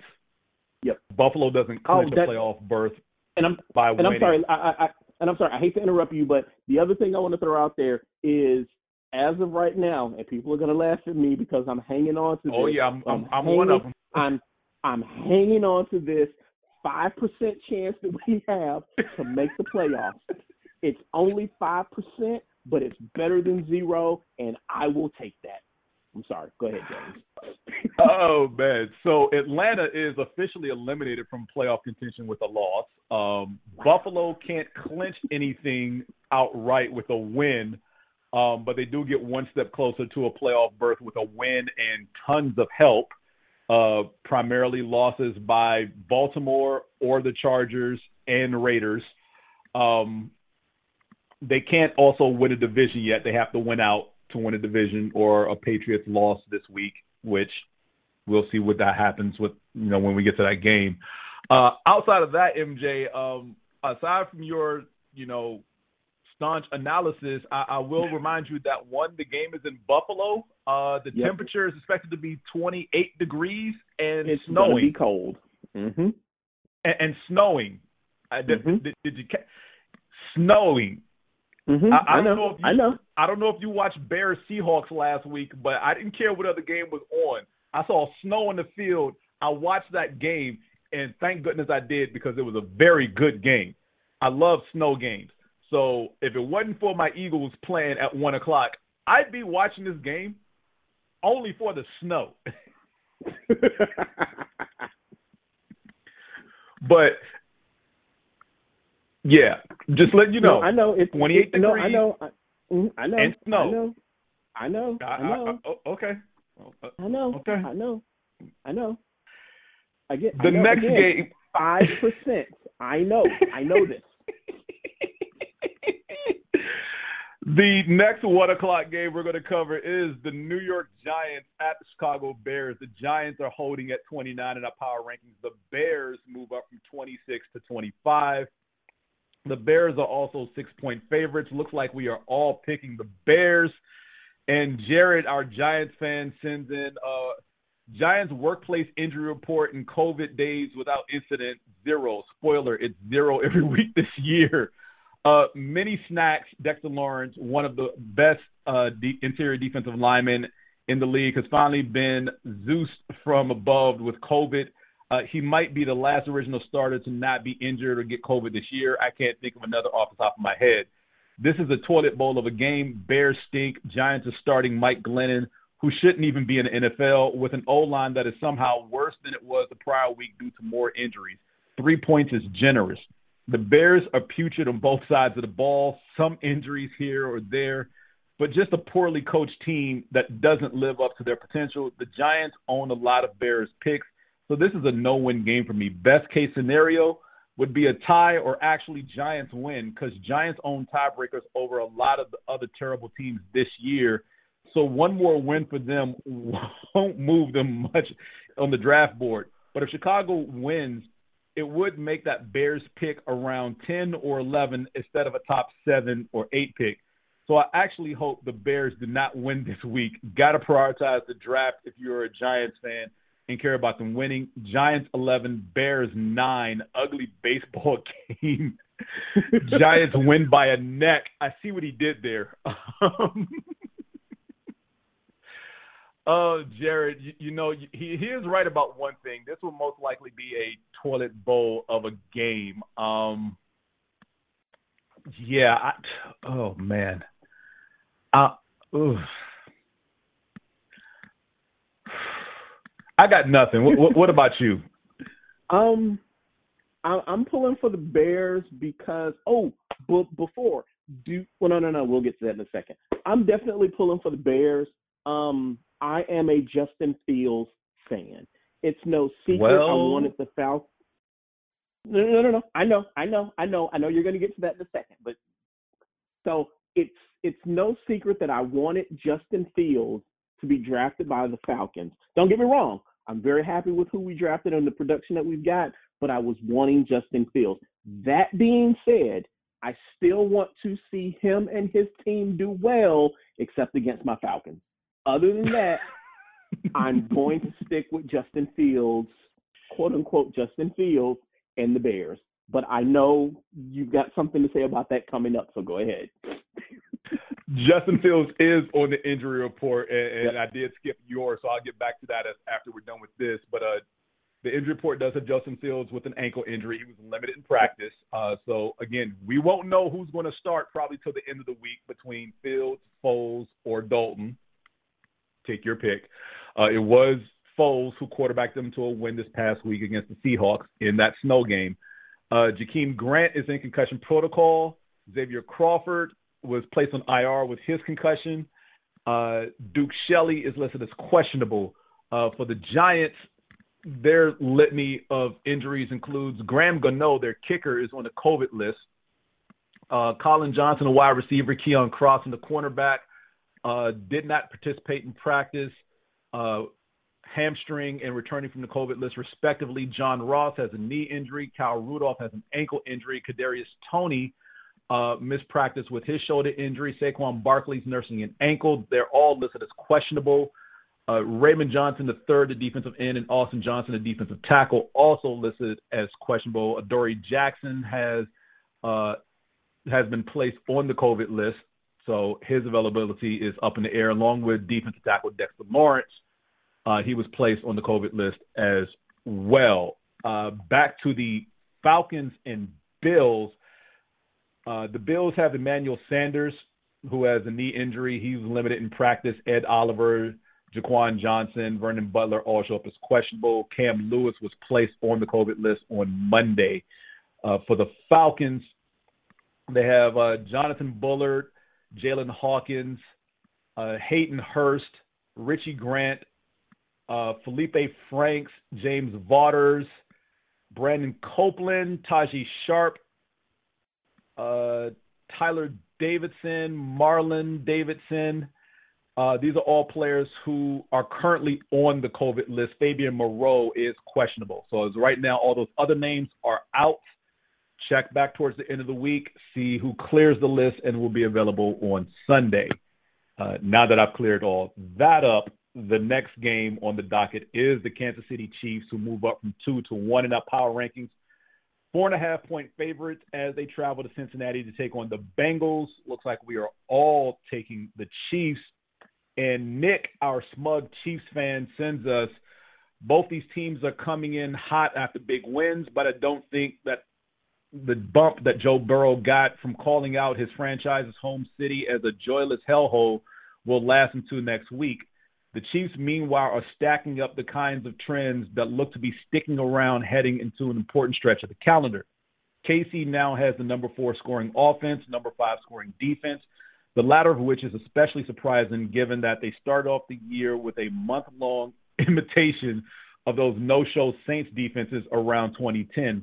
Only one team has scored more than 10 points on the Chiefs in the past six weeks, and that team was on the road without their best D lineman, Chris Jones, best linebacker, Willie Gay, and best cornerback, L'Jarius Sneed. Every team has injuries, but jokes on Cincinnati. Those guys are all back this week, and KC should have roughly its full complement of starters since he does have a nice core of young skill position players, but the Chiefs have rounded into the kind of form where any team has to score a minimum of 30 points on them just to have a chance. But Cincinnati has scored 30 or more points six times already this season, you say. Yes, and all six of those games were against scoring defenses ranked in the bottom third of the league Pittsburgh, Vegas, Detroit, Jersey, and Baltimore twice. Good luck against a healthy Chiefs D. Meanwhile, the notion that the Chiefs offense can't beat two high safeties is not just been debunked, but shattered for nearly a month now. According to Timo Riske of Pro Football Focus, the Chiefs gained not just yardage, but a first down on 46% of their plays against two high coverage over the past three weeks, leading the league. Good luck again. Look,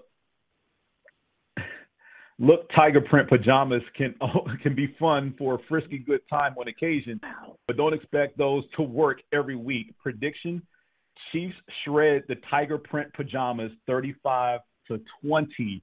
Um, do you want to contradict that in any way, shape, or form, or have anything to uh, say to Smug Nick, as this is probably going to be his new name going forward?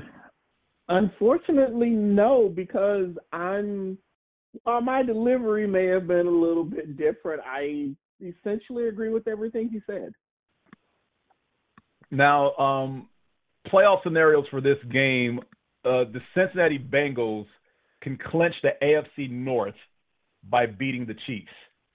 Um, on the flip side, the Kansas City Chiefs have already won the West, but winning this week, coupled with a Titans loss, uh, can clinch a first round bye. They will own the one seed outright and can chill in week 18. So uh, scenarios riding for both teams. Uh, the, the my only concern with the Chiefs riding this high streak, uh, this long streak of wins, um, granted against talent literally all over the place from top middling to below average, is that this time they're on the road against a very competent Bengals team in most aspects of the game. They have had some stinkers along the way. And yeah, to his point, the six times they scored 30 points were against some of the worst scoring defenses in the league. Um, and the Chiefs haven't given up 30 points in a game since September, maybe early October. So, um, yeah, it's it, it's safe to still ride the Chiefs on this one. I, I would love to give the the the the Bengals more hope in this game, but I I just don't have it to give at this point. Why Uh, would the why, why why would you love to give them more hope? because I, would love this game to be competitive. I think this is a game that can get ugly early, and Okay, knowing that's the fair. Chiefs, That's fair. That's i- fair. i- if the Chiefs score four, if somehow the Chiefs defense gets two stops early and this game goes to fourteen nothing or twenty one three, change the channel because there's no way. I, I'm not saying there's no way, but I don't have high hopes of the Bengals getting back into this game. Um, for the Chiefs, uh, they will have uh, Travis Kelce back this week as he is off the COVID list. Uh, Jerick McKinnon uh, was designated to return from injured reserve. That's uh, one of the backup running backs due to a hamstring injury, so he may be available for Sunday's game. Clyde Edwards-Helaire didn't practice. He has a shoulder injury listed as questionable. Nick Bolton, their linebacker, is also listed as questionable. Uh, Tommy Townsend and Mike Remmers uh, currently show up on their COVID list. Uh, for the Cincinnati Bengals, they have linebacker Logan Wilson with a shoulder injury. Jalen Davis, their corner, also listed as. Xavier Su'a-Filo uh, was designated to return from injured reserve with his knee injury. Jermaine Pratt, Auden Tate are currently on the COVID list, along with G- DJ Reader, Darius Phillips, Brandon Allen, and Wyatt Ray. Uh, Cam Sample is questionable, along with Fred Johnson. The Arizona Cardinals traveled to the Dallas Cowboys. The Cardinals are falling like a stone lately here. Uh, they wait, wait, whoa, hold on, hold on. Do we want to cover them right now? The Cardinals? And the Cowboys. Why not?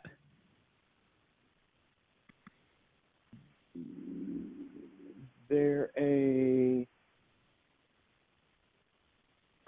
What time are they playing? I believe that is still a one o'clock game unless it got shifted. Nope. Okay, my bad. That did get shifted to four twenty-five. That's why I want. That's why I wanted to kind of unless that's why I wasn't sure if you had newer information than I did. Uh, no, no, no. That that game was shifted to 425. Was originally a one o'clock game. I and I have to remember that some of these times were switched to make all the to eliminate the competitive um, advantage of teams trying to play all out or not play all out, which is why certain games are being played simultaneously. Uh, then let's move on to the Miami Dolphins and the Tennessee Titans. Miami comes in uh, at falling from 15 to 16 in the power rankings. Tennessee moves up from 9 to 6 in our rankings. And Jordan, our Titans fan, does send us something here. If I can just find it. Uh, Titans and Dolphins, uh, just when we're finally at long last starting to get healthy, we get a bunch of key players added to the COVID list. Who the hell knows who'll be available on Sunday anymore? Titans need a win to clinch the division, which is big because then we'd be able to truly rest players in week 18. Not to mention if Titans win and Bengals beat the Chiefs, all of a sudden the Titans are the one seed in the AFC. COVID list aside, I thought the Titans had two big advantages this week. Titans' last game was Thursday.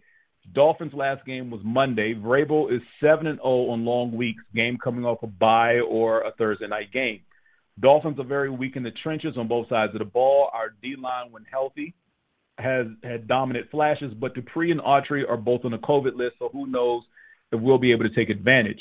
It's hard to predict this game so early in the week. All I know is Titans need to find a way to win no matter who's out there. I buried the lead on this one. Tannehill revenge game. I think we get it done. Tighten up and go Bengals. Titans 17, Dolphins 13. Um, Ooh. I, I, I like the score, uh, considering what's available for both teams. Um, and yeah, you, you know, um, MJ, before I turn it over to you for your thoughts, I will say this ab- about the Dolphins, and, it, and it's really not positive. They had a Saints team on Monday night starting a quarterback they just signed on Saturday who didn't get to the facility till Sunday so they could force feed him what little of the playbook he could absorb in basically 24 to 36 hours. Right. And kudos to them for holding them to three points, but that defense should have been worn out.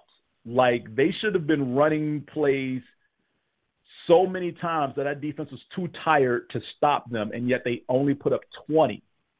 And therein lies the problem that I'm going to that I'm having with the Dolphins. It's a lack of consistency. And don't get me wrong, they are they are a solidly good team, but they had a Saints team with virtually no one really available to help out that offense. I mean, there were backup offensive linemen, a quarterback who was literally signed 48 hours before kickoff. Um, the only viable threat on the offense was Alvin Kamara. And yeah, there was still half of that defense available. They should have wore that defense out, and and they just didn't. And now you have a better all-around team that you're going to play in Tennessee, in Tennessee, and they know what they have on the line here. And, and, and again, playoff implications: Titans win a division. Period. Regardless of what, all, all the Titans need to do is win this week or next week, and no matter what the Colts do, because that's who's second place in the division. The Titans win their division. They are looking to lock that up this week and, and, and just get it out the way. Currently, the Titans are the uh, the Dolphins are the seventh seed, um, riding the seven game win streak. I think that all comes to an end. Um, what about you? Yeah, I definitely think the Titans and the Dolphins winning streak this week. Um, I was just looking at some of the teams that the Dolphins have beat over the last few weeks, and yeah, they're they're riding a nice little wave. I'm sure that's been a great confidence booster. I don't know if last week's game was much of a confidence booster, considering you know how how how recently they had just signed their QB. Um, but yeah, no. Again, like you said, Tennessee is just an all-around better team. Tennessee is definitely shutting them down this week and clinching their division. No questions. All right. Uh, the Titans injury report: Harold Landry, Janoris Jenkins, Corey Levin, Aaron Brewer. They're all listed as questionable. Uh, the COVID list has Denico Autry, Jalen Brown, Buster Skrine, Caleb Farley, Bud Dupree, uh, Nick Westbrook Ikhine, Julio Jones. the, the, those are your players currently on the COVID list at the time of this recording. Again, keep a close eye on this. The vaccinated players will most likely be cleared by Friday or Saturday to play on Sunday. Uh, for the Miami Dolphins, um, they have John Jenkins, Adam Butler, uh, Brandon Jones, Preston Williams, Allen Hurns, Solomon Kindley, Albert Wilson, uh, and th- those players are who are currently on the COVID list at this point. And that's your injury report for the Dolphins. Players on the COVID list. so um, you're talking about two, uh, excuse me, three of their top four wide receivers um, on that COVID list. One offensive lineman, two defensive tackles. uh, I mean, they still got Tua. Hopefully, the, the what's left out there can block. Right. And, if not, it's uh, going to be a long day. It, well, depending on who can get cleared for Tennessee, because if they get Bud Dupree um, and Denico Autry off the COVID list in time, excuse me, in time for the game, then yeah, problems. That, but if neither one of them clears protocols before Sunday, that 17-13 score might be scary. Like you might be looking at a 13-10 game with the Titans driving to to to win the game in the closing seconds, as opposed to just holding on to the lead and uh killing clock. Yeah. The uh, Las Vegas Raiders and the Indianapolis Colts are the next game on the docket here. The Raiders move up from 22 to 17. The Colts hold steady at eight now. Power rankings. The power rankings are picking the Colts. Uh, we are both picking the Raiders, and our Raiders fan Monty uh, does send us a little something in. Um, Vegas at Indianapolis Colts. First, if you're not driving anywhere, let's raise a glass to the icon. Whether you knew of him while playing franchise mode, remember him handing out turducken drumsticks on Thanksgiving games, or you're like old man Neil and remember him winning 100 games in 10 years, roaming the sidelines in those tight, tight polyester slacks. Hall of Fame football legend John Madden made one hell of an impact on the game we all love. If you missed it, the NFL Network is replaying the All Madden special on Tuesday, January 4th at 8 p.m. Do yourself a favor. Set your DVR right now. He was the first person to light the commemorative Al Davis torch, and that lets you know just how much John Madden meant to the Raiders. Always love seeing which players made the All Madden team. This list was not for the guys who had the best stats. It was for the guys who played the game with the most heart, the most grit. Cheers to the man who showed us the trenches where the big fellas went boom, be on time, pay attention, and play like hell on Sunday. One of the best Hall of Fame speeches of all time. Rest in peace, coach. Uh, Colts are a good team. They're peaking at the right time heading to the playoffs, and they have only one running back in the. they have the only running back, excuse me, in the MVP conversation. They should easily take care of the Raiders, except, hold on, hold on. It's 2021 and nothing makes sense anymore. Lots of players coming and going on and off the COVID list. Currently 13 Colts and 12 Raiders. The biggest, obviously, being Carson Wentz, who tested positive after doing his own research. So now he's out for 10 days or five days or however many days it takes for the head of CBS call the league official and get the starting quarterbacks back on TV. Raiders are banged up all at all three levels of the defense, and Jonathan Taylor is going to win a lot of people a lot of fantasy championship titles this weekend. Even so, I have a feeling that if it ends up being Sam Ehlinger handling handing it off to him, the Raiders are going to do just enough to steal an ugly one. Mad Max and Yannick Ngakoue are going to make some plays in honor of the great of the late great John Madden. Salute. Uh, Raiders 23, Colts 20. Um, yeah, at, at, at the time of recording, as we mentioned in the beginning with the COVID protocols, Carson Wentz does find himself uh, on the COVID list uh, the, under the old protocols. He would miss this game, but he'll be tested again on Friday because he again his positive test was Monday. He's got five days isolated from the team. Uh, yes, he is unvaccinated, but that's the new protocols. Your vaccination status now no longer has any impact on your isolation period. So he's got a five day stint away from the team. He's back with, on the facility Friday and Saturday to retest. Uh, if he presents asymptomatic or has diminishing symptoms, he will be a full go on Sunday. Um, the game is in Indy. I guess that's a boost whether Wentz is available or not. But like you said, Jonathan Taylor's the only running back in the MVP discussion, and um, personally, I think he should get it. That's just me. I'm tired of seeing quarterbacks get the MVP year in and year out for having granted stellar seasons, but to the point to where we no longer talk about any other player in the league being MVP worthy outside of QBs. Uh, MJ, your thoughts? Honestly, I'm picking the I picked the Raiders this week on pure emotion. Um, I, I, I say the Raiders pull this one out as one more in honor of coach. Indeed, yeah, I, I can get behind that. I, I can get behind that as well. Um, personally, I, I just don't want the Colts to win any more games. As of right now, you know, whatever. Would it would it would it would it have anything to do with their quarterback, James? I mean, you know, look, Carson Wentz can miss the the last two games. He's already played the prerequisite snaps um, required for the coach draft pick to officially belong to Philadelphia. So um, there's nothing that can be done for the Colts to retain that pick. Wentz has played. Let's see, this is week 17, so he's he's played 15 of a possible 17 games. Yeah, I have a math degree, and I can tell you that the percentage of snaps he's played is high enough to where these last two games, even if he misses them, I don't really care. I, I just wish they had lost more games along the way so that we could have a higher pick. That, okay. That, that that's Okay. pretty much all I got. Uh, the playoff clinching scenarios for this game is that um, Indy clinches a, a playoff berth with a win outright.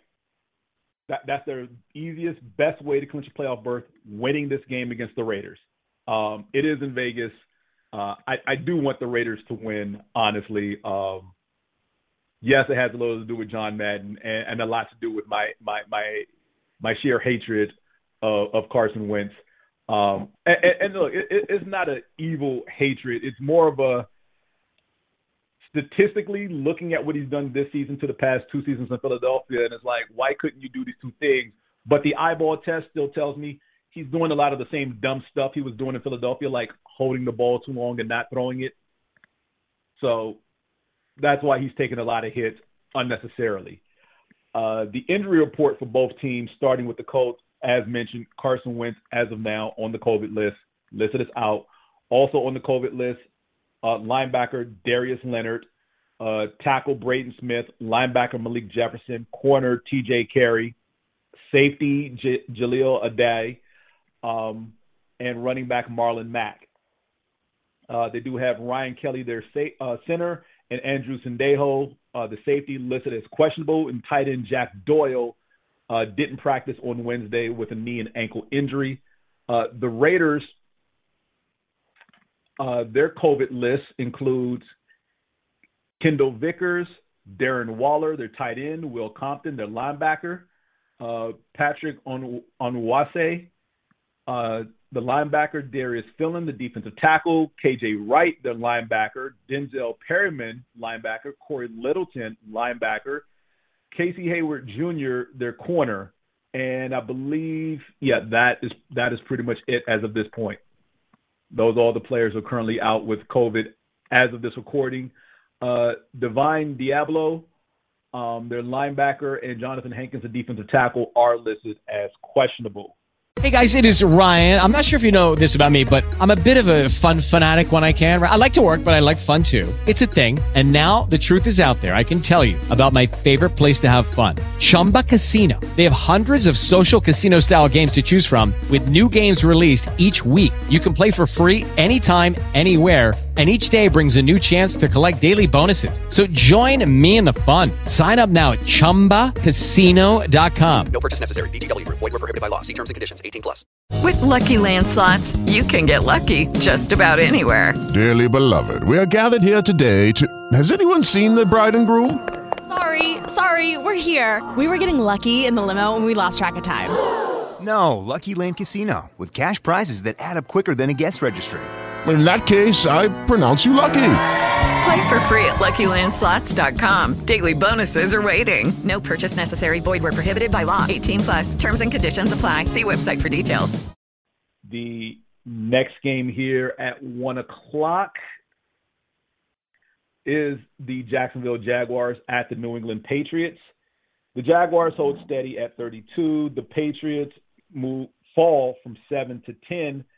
Uh, the Patriots are 15 point favorites, and while that is a lot, I do expect the Patriots to win this game, but not cover. But Pat, our uh, Patriots fan, does send us a little something here. If I can just get to it. Uh, so we jumped the gun a little bit on the Patriots. The silver lining to losing to the Colts and Bills in back-to-back weeks is we're not even supposed to be here. That said, something happened during the bye week that has changed how this team is playing defense, and it ain't good.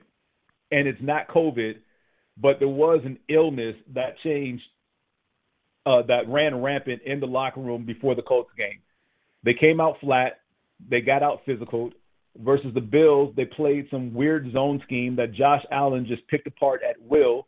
They never adjusted, and the Bills went on to be victorious. Now here come the Jags.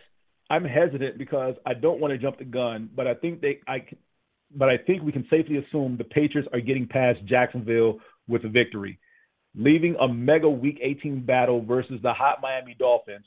Beating Jacksonville gives the Pats 10 wins, which, funny enough, may not be enough to make the playoffs. Reminds me of a year when the Pats had 11 wins. The, the nice thing we know, we have a QB that we can build the team around. We have to get younger on defense, maintain that offensive line, and get some more weapons around Mac Jones. If we make the playoffs, we probably won't do much. We might pull off a wild card upset, but I don't suspect it will be a long road. This game, Pats 31, Jags 17. Uh, MJ, anything you want to add to that? Um, the one thing I'll say is, what was it you said that uh New England is a 15 point favorite? 15 points. I'm, I'm going to go ahead and say it. They're going to win by more than 15. Oh. Okay. Uh, I have I no, wait, have no faith in Jacksonville.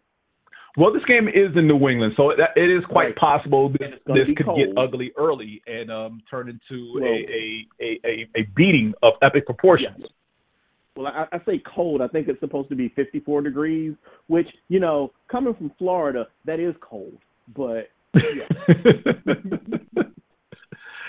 uh, let's see here. I believe is it fifty? Yeah, yeah, fifty-four. Possible precipitation. So yeah, light rain ish type thing maybe going on there. Um, yeah. Look, Be- Bel- Belichick should be able to show the rookie some things he hasn't seen before. Uh, right. Hopefully, it's not a whole bunch of zone as Pat was alluding to, but yeah, if there are no, uh, I don't think there are any clinching scenarios here for the Patriots.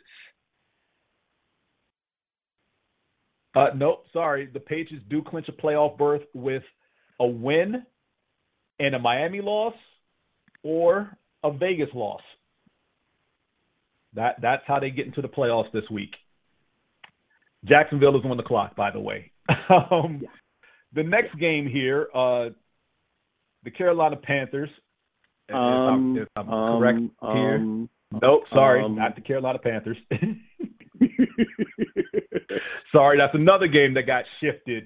The Tampa Bay Buccaneers and the New York Jets. Uh, the Buccaneers holding at number three in our power rankings. The Jets uh, at 31. The Buccaneers are 13 and a half point favorites. We're all taking the Buccaneers. I don't think there's any reason to assume the Jets will put up much of a fight, if any, in this game. Um, I mean, yeah, the um, ugh, I mean, it's the Jets, and Tom Brady pretty much owns the Jets. Yeah. Um, be- before I go any further, let me get back to Jacksonville and New England. Um, because the COVID list for the Jaguars, not the injury list, the COVID list has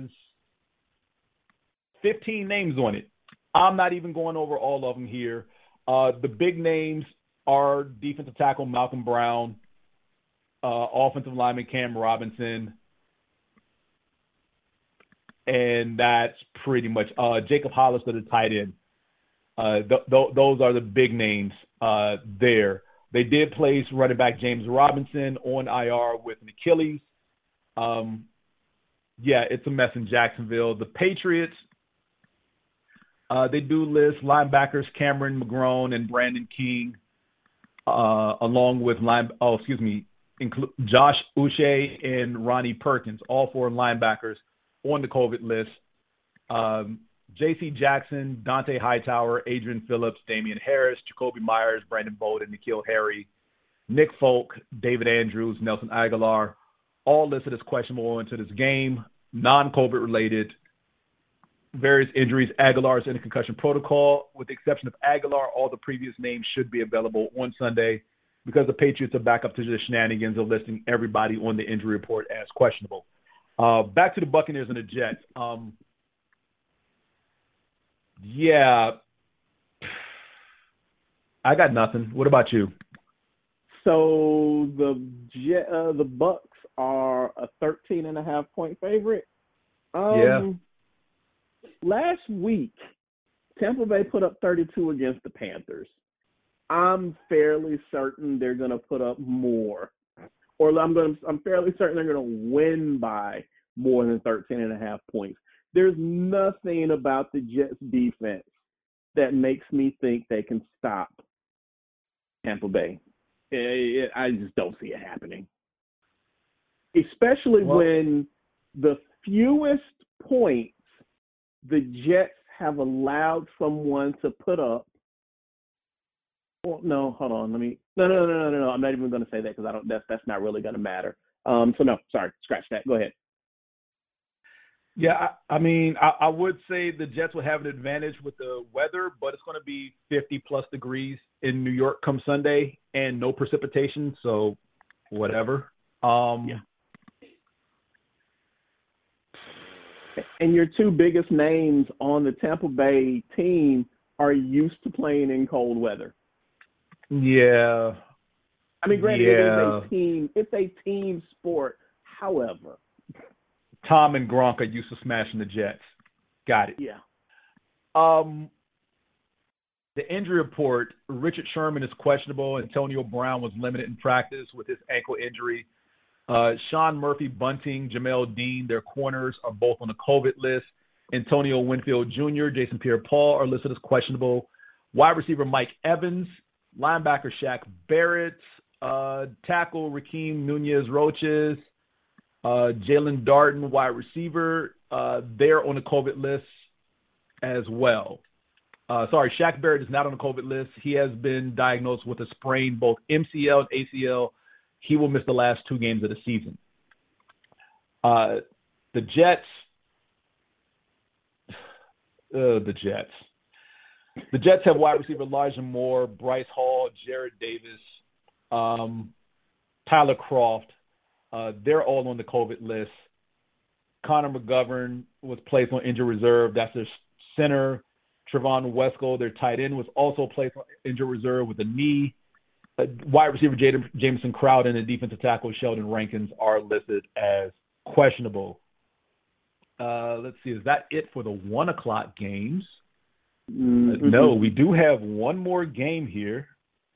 Very juicy matchup. The the LA Rams and the Baltimore Ravens. Uh, the Rams holding at number five in our power rankings. The Ravens fall from 12 to 13, another team going in the wrong direction. The Rams are three and a half point favorites. Um, and, and last I checked, Lamar Jackson has been limited in practice this week, so he might be a go after missing the last two games. Uh, as of this recording, he is listed as questionable, had a pronounced limp in Wednesday's practice, and was limited in such practice. Um,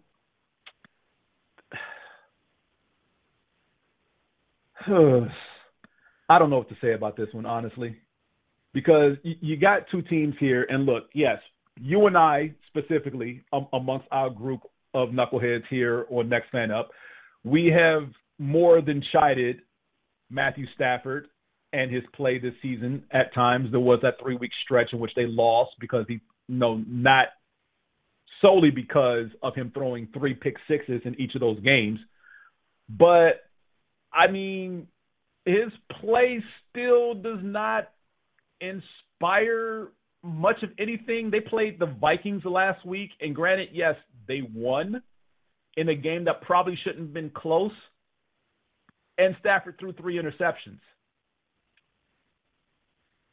I, I'm I'm still missing the point here where like, well, you know, the people make the excuse for Stafford. He didn't have anything around him in Detroit. Okay, but Megatron. That part I love to bring up a lot. Um, but he's got supposedly better talent, and we're not going to argue that. Let's just outright say the talent he has this season is better than any complete group he's had in Detroit at any given point in his career. That's um, fair. That is fair. Okay, he can sling the deep ball, so what? Something Jared Goff couldn't do, supposedly. Um, but these last couple of weeks, he's been a turnover machine. And aside from a Monday night rematch in which personally they got lucky due to dumb coaching by Cliff Kingsbury and the Arizona Cardinals, they really aren't inspiring any hope on the offensive side of the ball. Not not to me. I'm I'm sorry. I, I'm I'm not a Stafford apologist. Uh, again, I'm a realist. I look at things as they are. And as they are right now, is Stafford playing overall good football this season? Yes, but lately, if you look at his last five weeks, I'm not impressed. I'm sorry. I'm, I'm, I'm especially not after last week where he threw three picks against Minnesota, a game that they basically had to hang on to win. And yes, don't get me wrong, Minnesota is a talented team, but I mean their two best players are Dalvin Cook and Justin Jefferson.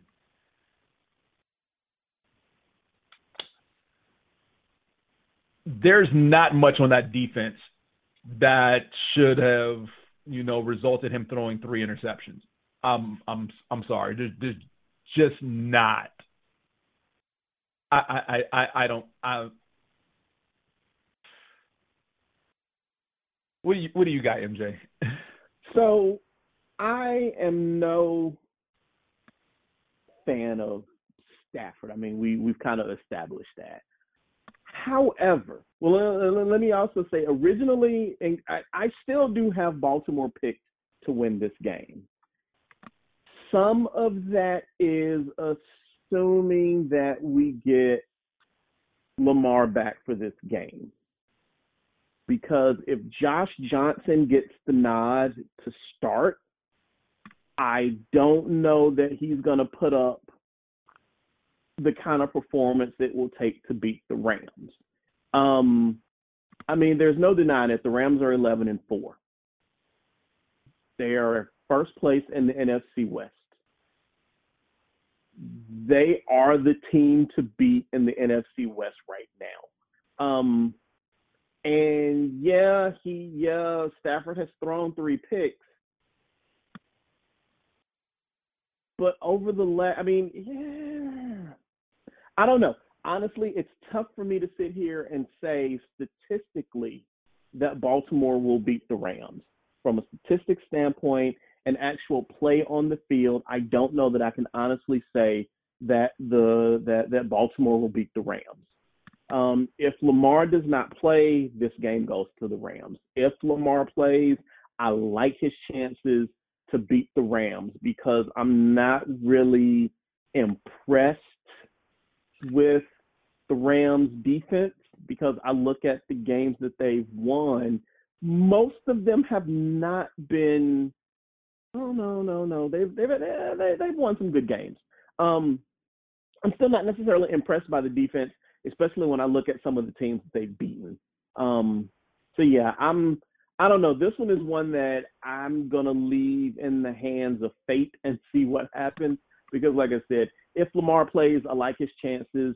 If he doesn't, and and and Josh Josh Johnson gets the start, this game goes to the Rams. Well, Josh Johnson wouldn't be the starting quarterback if Lamar doesn't play. It would be uh, Tyler Huntley, who has ah, played okay. quite who has played quite well. Now, granted, yeah, this past week Huntley landed himself on the COVID list. Um, as of this recording, he is currently still on the COVID list, so his availability is up in the air. Pay, again, pay attention to that towards the end of the week. But but Lamar is practicing, and my thing is if Lamar is practicing despite his pronounced limp, he's going to play. Um, I, I don't see how he doesn't play. You know, he's missed the last two weeks of that injury. Um, he will be a headache. I do think this this game hinges more on the Rams defense than any other unit on the field between these two teams. Um, because the Rams defense actually does show up and play like a ball hawking all star defense as they are constructed because let, us be real the the Rams stay in win now mode every single year um and yet somehow avoid violating the salary cap. Um but if this defense plays up to snuff I don't see how they shouldn't win. But again Lamar's out there. Good night. I'm just just give me the Ravens. Um, this game is in Baltimore, so uh, th- there is that to go as well. Um, the other players listed on the injury report include Anthony Levine Sr., Uh, Malik Harrison, both of them are listed as questionable. Devin Duvernay has an ankle injury. Uh, Darius Washington, their safety, was placed on the COVID list. Uh, Tyre Phillips, Ben Powers, and Patrick Ricard also show up as questionable with Anthony Averett, who uh, fractured ribs in the game against the Bengals on Sunday. The Ram, the excuse me, the Rams uh, have there they are. Uh, Raymond Calais is on the COVID list. Uh, Taylor Rapp, Chris Garrett, uh, they both are questionable. And uh, Ernest Jones, the linebacker, Darrell Henderson were placed on the injured reserve list. They may get Cam Akers this week off the injured reserve list. Uh, Greg Gaines, defensive tackle, um, had hand surgery, but is still expected to play this week. now, I believe that is all of the one o'clock games. Yep, that was the last one. All right, so let's scroll back up here and get to some four o'clocks, starting with Arizona and Dallas. The Cardinals um, come in uh, power rankings falling from four to nine, uh, heading to Dallas. Cowboys move up from six to four. Dallas is five and a half point favorites, and um, while the power rankings are shadowy figure and probably everything else says to pick Dallas, I'm going to be a hater and pick Arizona because I really want them to win the West. That's pretty much my only basis for picking the Arizona Cardinals. Look, I, I need them to bounce back, and whatever this funk they're in um, with their offense, whatever Cliff Kingsbury is doing as far as play calling, he needs to fix it and stop doing what's getting Kyler Murray killed. Um, you can throw the ball all over the field with your core of wide receivers when you have DeAndre Hopkins out there. The problem is you do not have DeAndre Hopkins out there. So I don't understand why he hasn't adjusted the play calling to lean more on, you know, jet sweeps with Rondale Moore or handoffs to Chase Edmonds and John and James Conner. Um, you you have basically thunder and lightning between these three players. Um, just get them the ball somehow in space. You don't have to call your usual pass plays because Christian Kirk, I, I, I don't know where he is, and AJ Green is not what he once was in in Cincinnati. So scale it back a bit, make things easier for Kyler. I mean, if you have to call more QB uh, QB runs, draws, off tackle, read option type things, then call those things. But straight drop back receivers running 20 yards downfield, no one's getting open, and Kyler Murray just chucking it up, hoping somebody's going to catch it, is not working. Um, as always, they lost to Detroit, so I don't have much faith in them going forward. MJ.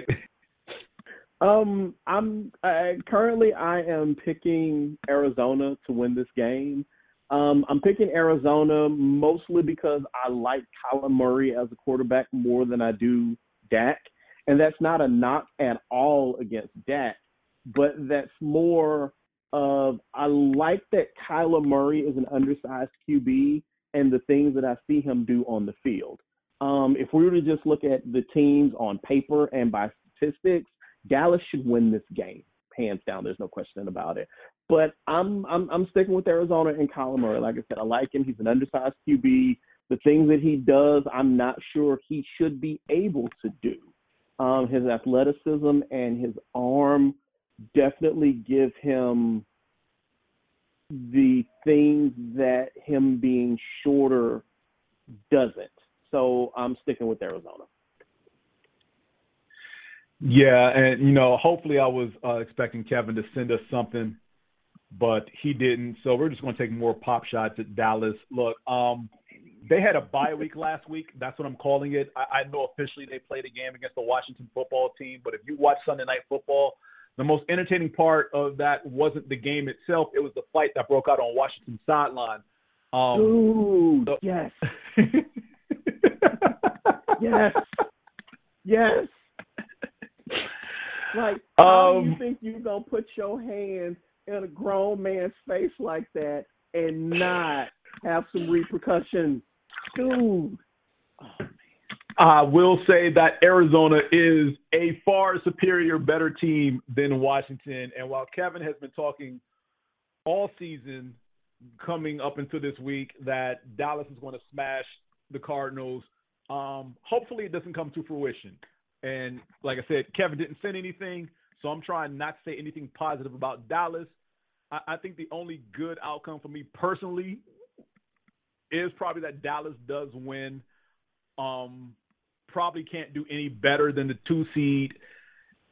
And in week 18, sit all his people, and then my Eagles can pretty much run rough shot if we haven't clinched to pretty much beat their backups and get into the playoffs, or we can just rest people knowing where we're locked in in the playoffs. But yeah, I I've got personal bias in this game. I, I look, Arizona and the Rams have both already clinched playoff spots. The only thing undecided between those these two teams um, is their seeding.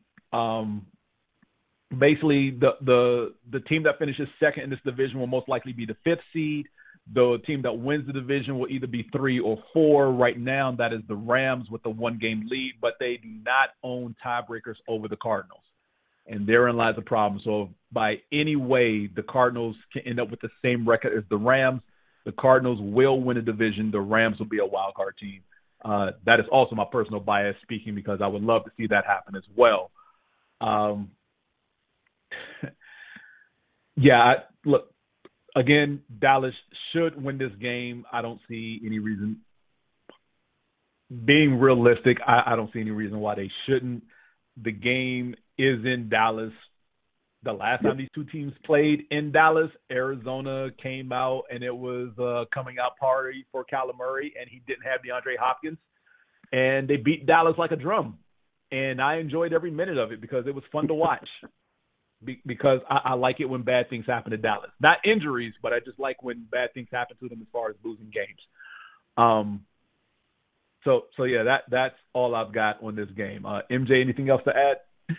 Nope, I'm good. All right.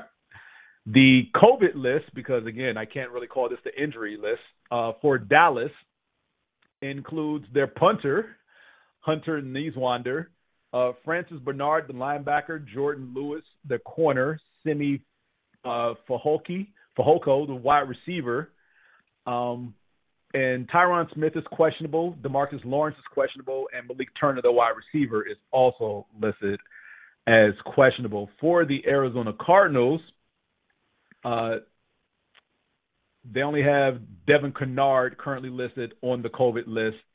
He is questionable.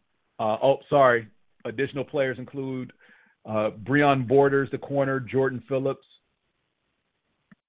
uh, the defensive end, uh, Sean Harlow, their guard, Marcus Golden, the linebacker. Um, that's your COVID list players. James Conner, Chase Edmonds, Zach Ertz, Zach Allen, the defensive end, Rodney Hudson, Demetrius Harris, Deonte Thompson, Budda Baker, and Rondale Moore all show up as questionable for the game with various injuries excuse me, the Carolina Panthers and the New Orleans Saints. Uh, a next four o'clock game. Panthers hold at 27th in the power rankings. The Saints fall from 21 to 22, and yet somehow the Saints are seven and a half point favorites. Now, granted, I don't know what the heck is going on in Carolina. They announced that uh, Sam Darnold is going to be their starting quarterback this week. This game is in New Orleans. I don't trust the voodoo down there. Um, MJ, I know you're picking the Panthers because you hate the Saints. I did pretty much. I mean, there's I make no type of. I'm I'm not gonna I'm not gonna hide the hate. I'm picking the Panthers because I want them to beat the Saints. Yes. Now, whether or not they will beat the Saints, I, but I need, I really need and want the Panthers to beat them like a drum. Tell us how you really feel. I'm just saying. There's no love lost with that team. oh man. Um. Yeah. The the quarterback situation for the Saints will be something to keep an eye on this week. As of now, uh, neither quarterback between Trevor Siemian or Taysom Hill shows up on the injury report slash COVID list. So one, if not both, should be available uh, come Sunday to play. Uh, unfortunately, uh, they still have a litany of players on the COVID list, including Marcus Williams, their safety, uh, Deonte Harris, the wide receiver, Wil Lutz, their kicker, uh, running back Dwayne Washington, linebacker Kwon Alexander, uh, Carl Granderson, defensive end, Ryan Ramczyk, the tackle, Demario Davis, the linebacker, Kaden Elliss, the linebacker. Um, so basically, everyone who missed the last game is still te- currently on the COVID list. They have not yet cleared protocols for Sunday. If all these players do not clear protocols, yeah, I, somehow I expect the Panthers to pull this out. I don't know how they're going to pull it out, but they might pull this out. Uh, the Panthers COVID list, um, because who has injuries nowadays? Um, backup quarterback PJ Walker, Haason Reddick, the linebacker, center Sam Tecklenburg, uh, Daviyon Nixon, Phil Hoskins, uh, Marquise Harris Sr., Matt Paradis, Shaq Thompson, Brian Burris, Brandon Zylstra. Uh, those are the players on your COVID list. Stephon Gilmore is questionable with a growing injury. Th- this may be a dumpster fire of the game. The Saints can't clinch anything, but if they lose this game, they're out of playoff contention. Yes. don't, don't get too excited there, MJ. Oh, oh, oh! I'm sorry. Did I do that out loud? Yeah, just a little bit, just a little bit. Your bias is showing. The the Denver Broncos travel to the LA Chargers. The Broncos uh, fall from 16 to 20 in the power rankings. The Chargers uh, fall from 10 to 12. And you know, I really want to pick the Denver Broncos in this game, but as I pull up the injury report here, because this is all contingent on one player and one player only, and he's not listed on the injury report. Nope, sorry. Teddy Bridgewater is still a concussion protocol, but he is questionable. Uh, didn't practice on Wednesday, isn't expected to be ready for Sunday's game against the Chargers. So I guess I'm sticking with the Chargers to win this game, which I really don't want to do because we have another smug fan in our group uh, who is a Chargers fan. Early in the season was touting the Chargers are going to the Super Bowl. We told him to calm down and come back to earth. And you know, based on what the Chargers have done the past couple of weeks, he's been a little quiet. He he hasn't been as mouthy. Um, they, they've lost the last two to both the Chiefs and inexplicably got hung for 41 against the Texans. Yes, the Texans, Ooh. quarterback by Davis Mills, who I said I would never pick to win another game this season because they shut down Tyrod Taylor. Those Houston Texans, with arguably the worst roster currently in football, with the exception of the Jacksonville Jaguars, those Texans put up 41 points on the LA Chargers yeah. The Chargers do still have an outside chance of making the playoffs. Uh, Denver is mathematically eliminated with a loss in this game. So, yeah, there's stakes all over the place with this one. But in all good conscience, without Teddy Bridgewater playing Sunday, my only analysis for this game is that the Chargers win because no Bridgewater equals no victory. MJ? Ditto. Uh, the COVID report for the Chargers has linebacker Kenneth Murray, uh, tackle Storm Norton, uh, safety Nasir Adderley, cornerback Chris Harris Jr., wide receiver Mike Williams, uh, Matt Overton, their long snapper Trey Pipkins, their tackle Davontae Harris, the corner Dustin Hopkins, the kicker Alohi Gilman, the safety Michael Davis, the cornerback. Um, for those keeping score at home, that is three fourths the starting secondary. Excuse me. That is the entire starting secondary on the COVID list. The Denver Broncos uh, have Caden Sterns, Calvin Anderson, Tim Patrick, the wide receiver, Mike Purcell, Andre Mintze, the linebacker, uh, currently on the COVID list. Drew Lock is questionable. Uh, he was limited with an ankle injury uh, Melvin Gordon and Javonte Williams are both listed as questionable, hip and knee respectively. Kareem Jackson, the safety. Shelby Harris, the defensive end, Bradley Chubb, linebacker Ronald Darby, corner also listed as questionable, non-COVID related. Um, I think I may switch this.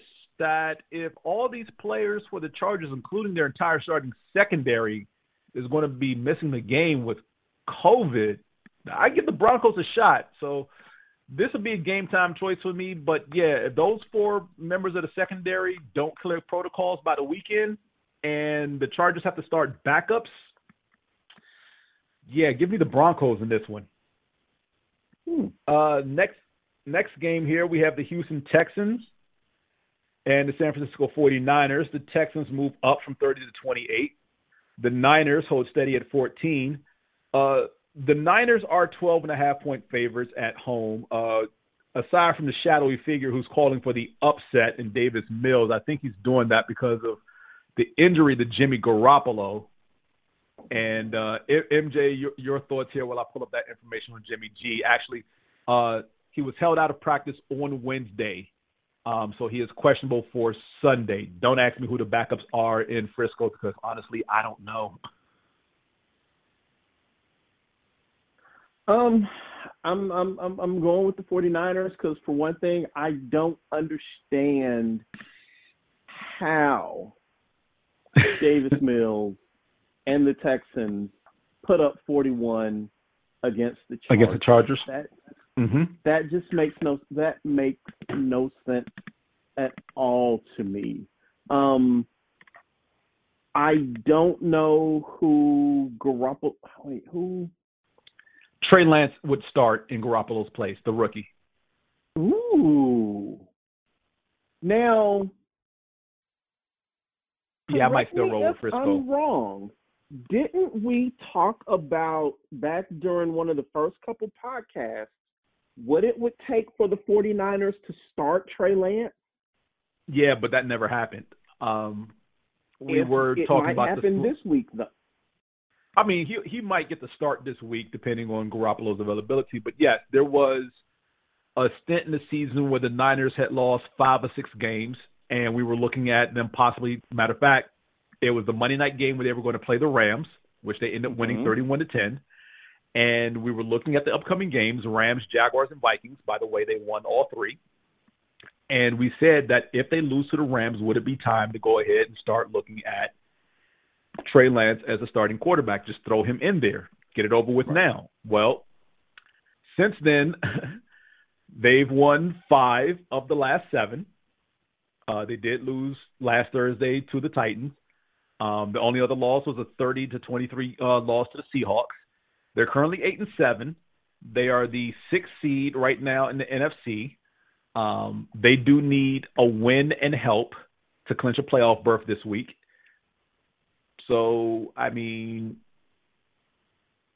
uh, right now their best case scenario is a win and a Saints loss for this week to clinch a playoff berth. I, bring that up because this might be uh, uh, again assuming what- whatever's going on with Garoppolo because I don't know if his um question if him being questionable is an injury or if it's COVID related. I hadn't looked at their injury. It, it's an injury. yet. He had surgery on his right thumb earlier this week, um, Ah, but he was held out of practice on Wednesday. They do expect him to play on Sunday, but if he can't, it is Trey Lance. I like the idea of seeing Trey Lance get his first NFL start against a team like Houston because it I don't know. There's something about a rookie QB getting his first start that you want him to get a good conf or at least I would think. I don't know how coaches think, but I would think you'd want your starting rookie QB mm, excuse me to get a a good confidence boosting first start. Now that's not to say that he would go out and just mop the floor with Houston because I don't see that happening. But if Trey Lance were to get the start, I see him putting up decent enough numbers to win the game. Fair enough. Um, yeah, I got nothing positive to say about Houston. I there's no way Davis Mills should have won that game last week. Shame on you, Chargers. uh, is all I got to say about that. Um, injury report. Uh, let's see. Ron'Dell Carter and Dominique Eber- Eberly for the Texans are both on the COVID list. Uh, Chris Conley has a knee injury. He's questionable. Justin Britt, the center, and defensive end Demarcus Walker. Alyssa is questionable. Chris Moore, the wide receiver, has been placed on the COVID list. Uh, Philip Dorsett was placed on the COVID, on the injury reserve with a foot injury. David Johnson is on the COVID list as well. For the Niners, again, we already talked about Garoppolo. Uh, Trey Sermon, their running back, uh, has not yet been designated to return from injured reserve. Um, but they are hopeful that they can activate him before the week is out, um, before Sunday's game. Elijah Mitchell, the other running, another running back for the Niners, has a knee injury. He was limited in practice. Uh, Maurice Hurst, the defensive tackle, is questionable. Uh, Dre Greenlaw is currently out for this game with a groin, and Aziz Al Shaair, the linebacker, is doubtful with a knee injury. Uh, moving on here to a game that has no implications on the playoffs whatsoever. The Detroit Lions, who, who fall from 28 to 30, uh, head to Seattle to take on the Seahawks, who fall from 25 to 26. The Seahawks are somehow seven point favorites. Uh, everybody here is picking the Seahawks to win, except for me, because I am that crazy fool who's going to pick the Detroit Lions because nothing is working in Seattle right now except for the weather. And um, yeah, outside of it snowing in Seattle this coming Sunday, which I'm not sure if it is or isn't again. Uh, it's going to be 40 degrees, so a lot warmer than it was last Sunday against the Bears which by the way they they lost to the Bears. Um, yeah, I, I have no hope in, in Seattle right now. They're, they're turning into a dumpster fire before our eyes. You, you, you made the statement of there's nothing working in Seattle.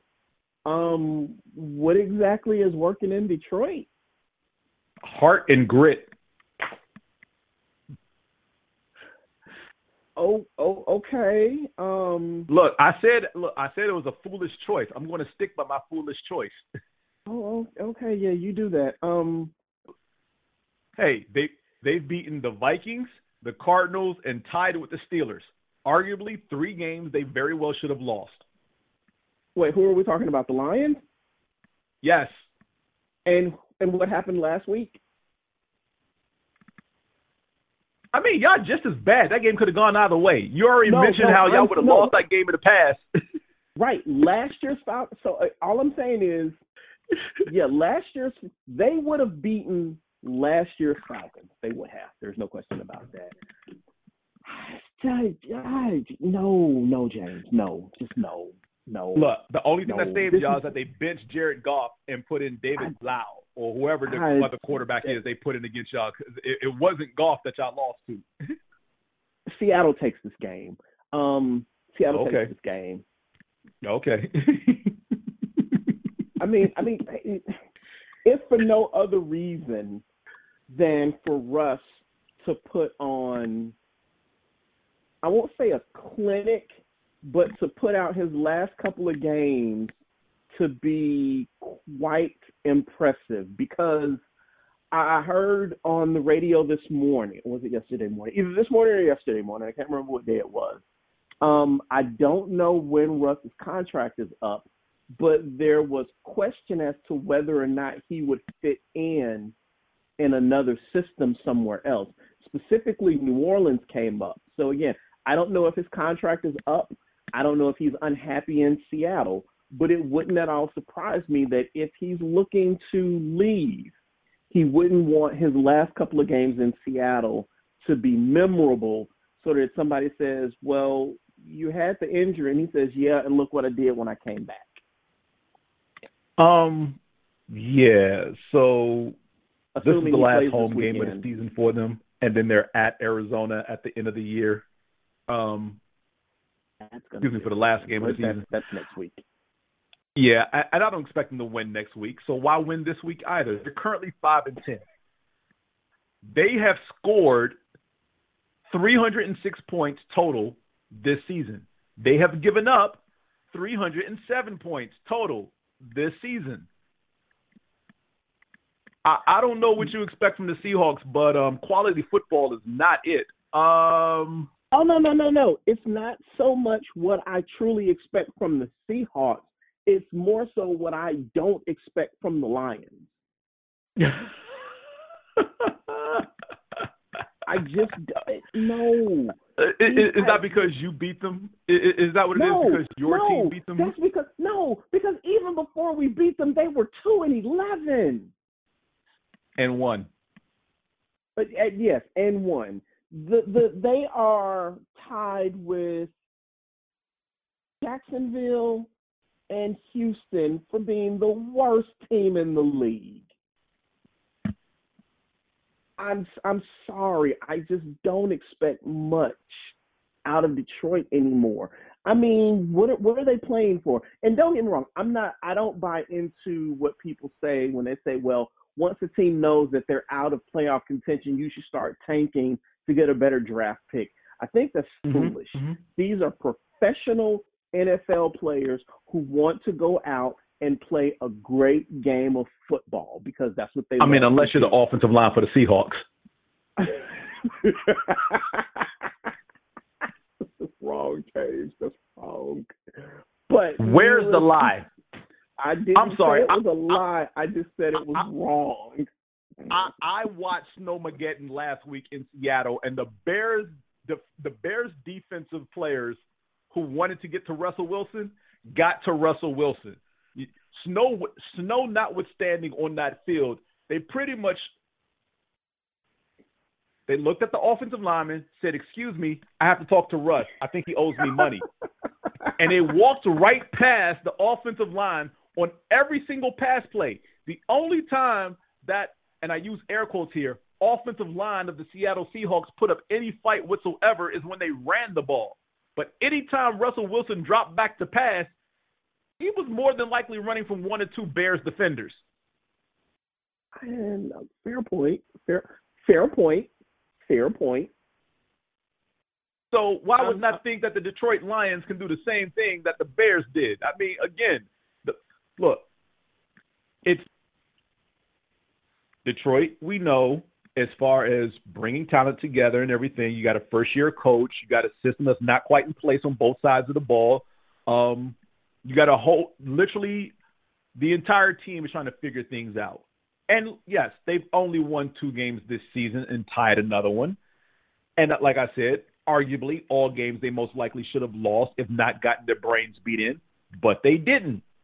They have been competitive as of late. They have not been getting blown out as they were in the beginning of the year points. True. They True. have been losing Very games true. by, for the most part, in the last couple of weeks. The games that they've lost, I believe, have been by one score. Yeah. So I mean, they are well minus the Broncos,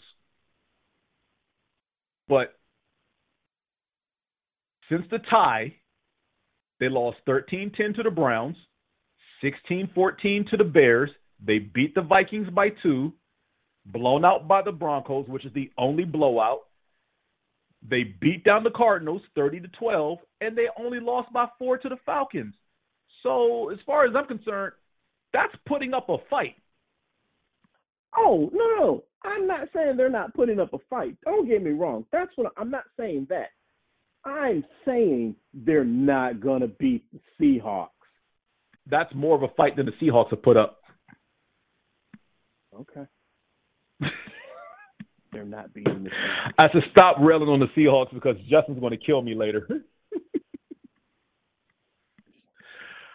um, the I mean, cause looking, look. Eh, no, go ahead, go ahead, go ahead, go ahead.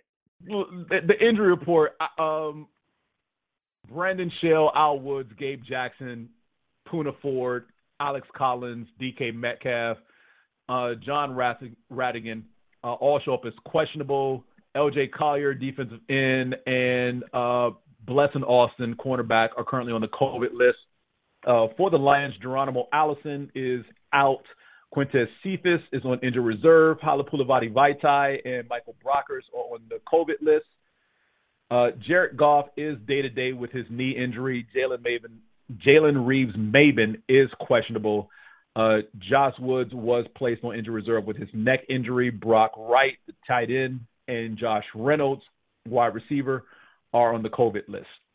The Sunday night game, in which case I will be a huge Packers fan, has the Green Bay Packers, who fall from one to two in our power ranking, hosting the Minnesota Vikings, who fall from 17 to 21 in the rankings. Uh, we're all picking the Packers, and Brian, our Green Bay fan, does send us on offense. Ro- Rodgers has been on fire four of the last weeks and looks like to regain his MVP form. What's even more impressive, he's had to do it with a ramshackle offensive line for that same stretch. The only remaining starter is middling rookie right guard. Uh, starting to see some glimpses of the elusiveness Aaron Jones has prior to his MCL sprain early this year. AJ Dillon is going to grind defenses into dust outdoors in December. No one can cover Davante Adams. Everyone else in our receiving core has mostly stunk, but we've been able to get some decent help from one of the other guys most weeks. On defense, the entire unit has taken a big step back since shutting out Seattle. Tackling last week was about as bad as I can remember. Going to need a lot of improvement from our front seven to stop or slow down Dalvin Cook. Um, Kirk has generally played pretty well against Green Bay, especially throwing from clean pockets. Kenny Clark has dominated Minnesota's OC for a few seasons now. Expecting we'll see some good interior rush. Preston Smith, Rashan Gary have looked good rushing the passer, but have struggled a bit with contain on the edge runs. Gary especially will need to be diligent to force Cook inside. Anticipate Justin Jefferson will give us some issues. Eric Stokes has played like a starting corner, but because they can move Jefferson around, he'll get matched up on all of our guys. Safeties need to stay deep enough to not get beat over the top by him. Happened twice earlier this year. Uh, special teams, this is a dumpster fire and a legit concern for our Super Bowl aspirations. Uh, should have Ashcant, the coach, weeks ago, but here we are, hoping it doesn't cost us big down the stretch. Pick Green Bay doesn't lose at home. I'll take Green Bay 28 20. Uh, MJ, anything you want to add to that before I get to the uh, injury reports? I mean, it's going to be six degrees in Green Bay. Um, not that either of these teams isn't used to playing in the cold, so I don't know that weather will be that much of a factor. Um, well, the Vikings do play in the dome. Uh, yeah, it, true, true, very true. Um, personally, I want Karen Rodgers to lose, but I don't see it happening. Yeah, Karen Rodgers and the Packers aren't going to lose this game. They they got No. embarrassed a few weeks ago by the Vikings. Um, I'm pretty sure they want to wrap this up. Their clinching scenario, I believe, is win, and yeah, the first seed. So uh, yeah, they win, and somehow Dallas loses. They get the first round bye. They've already clinched the uh, NFC North, so that is not in doubt. Uh, yeah, I, I, don't see much happening in the Vikings' favor um, to win this game. Every- so, uh, the injury report slash COVID list. Uh, the Packers have linebacker Tipa Galeai, uh, Kingsley Keke, the defensive tackle, Henry Black, the safety, Corey Bojorquez, uh, the punter, and let's see who else is listed here. Marcedes Lewis, their tight end. Oren Burks, their linebacker. Uh, linebacker Ty Summers. Ben Braden, their guard. Ladarius Hamilton, the linebacker. Uh, Amari Rodgers, the wide receiver. Kevin King, the corner. Shemar Jean-Charles, uh, another corner. So that's your COVID list players. Uh, David Bakhtiari and Billy Turner, their offensive linemen, are both listed as questionable. Uh, Jaire Alexander was limited in practice with a shoulder injury. Aaron Jones uh, has a knee injury, and of course, Karen Rodgers and his toe show up as uh, not practicing on Wednesday. Uh, for the Vikings, Tyler Conklin, the tight end, didn't practice due to a hamstring. Harrison Smith didn't practice due to um, a foot and shoulder injury. Uh, Chazz Surratt, the linebacker, Kene Ngwa- Nwangwu, the running back, is questionable. Uh, C.J. Ham, the fullback, also questionable. Uh, Patrick Jones is currently on the COVID list, along with Asimil Asimil Mika Udo, Rashad Hill, and Sean Mannion. Uh, Dalvin Cook is questionable, non-COVID illness. Uh, it says here Adam Thielen was placed on injury reserve along with Ben Ellefson. The Monday night football game, the last Monday night football game of the season, has the Cleveland Browns traveling to the Pittsburgh Steelers. The Browns hold it 19 in our power rankings. The Steelers move up from 20 to 18. I don't understand how they moved up after getting blasted by the Chiefs last week, but whatever. Um, the Browns are three point favorites. And um, yeah, despite the furious comeback they had last week against the uh, Packers that fell short, I can't in good conscience pick the Browns to win this game. I I just can't. Look, I know Ben looks old. He looks horrible. He should retire definitely yesterday. I'm still riding with the Steelers. Um, mainly because the loser of this game is out of playoff contention in the AFC. Period. and both these teams still have a shot to win the division. That is not an exaggeration. Um, yeah, Cleveland has everything going for it, but again, they're they're in the vicious cycle of, you know, stinking up the joint after they get praise from previously playing well. After having stunk up the joint, and that's the vicious cycle they found themselves in all season. Um, they get praise for playing well. They start sniffing themselves. They stink up the joint. Then they start playing well they get praise, and they stink up the joint. And we're in the stink up the joint phase. And um, yeah, I, I just don't see how they beat Pittsburgh. I mean, I can see how they can beat Pittsburgh in Pittsburgh. They did it last year in the playoffs. Um, I just don't see it happening this week. MJ. Um, I just don't. I don't. I don't. I, I don't trust Ben to get it done. Fair. I, that's legit. That's legit. My reason for picking Cleveland is I don't trust Ben to get it done. Well, someone said Baker Mayfield is just a sober somebody else that used to play quarterback out there in Cleveland, and um, they weren't wrong. So, I mean, while you don't trust Ben, I don't trust Mayfield. I mean, realistically, there's there's I I don't know that I can personally point to any one aspect of either team that makes them demonstratively better than the other. This is a game that I would say, I don't know, you could pick with the flip of a coin. Pretty much. And if I had a coin, I'd probably flip it right now. I still would put Cleveland though. uh, I will note that, um, yeah, the the the Steelers did win the first matchup in epic fashion um, earlier this season, uh, a game in which everyone thought they were going to lose. Like we we had no idea uh, that they were going to win that game, and also, uh, mind you, this is there's probably a chip on the shoulder of a few players for the Steelers. Uh, they won the game 15-10, but um, on a trick play to get two points, or at least try to get a touchdown off a field goal attempt, the Browns knocked out the kicker for the Steelers, and um, the Steelers had the result of going to two, going for two, and going for it on fourth down every time they crossed the Browns forty. Um, to get in the field goal range, they couldn't kick a field goal. They they had to go for it on fourth down, and when they scored a touchdown, they had to go for two because again the kicker wasn't available. He was knocked out with a concussion on that trick play earlier in the game.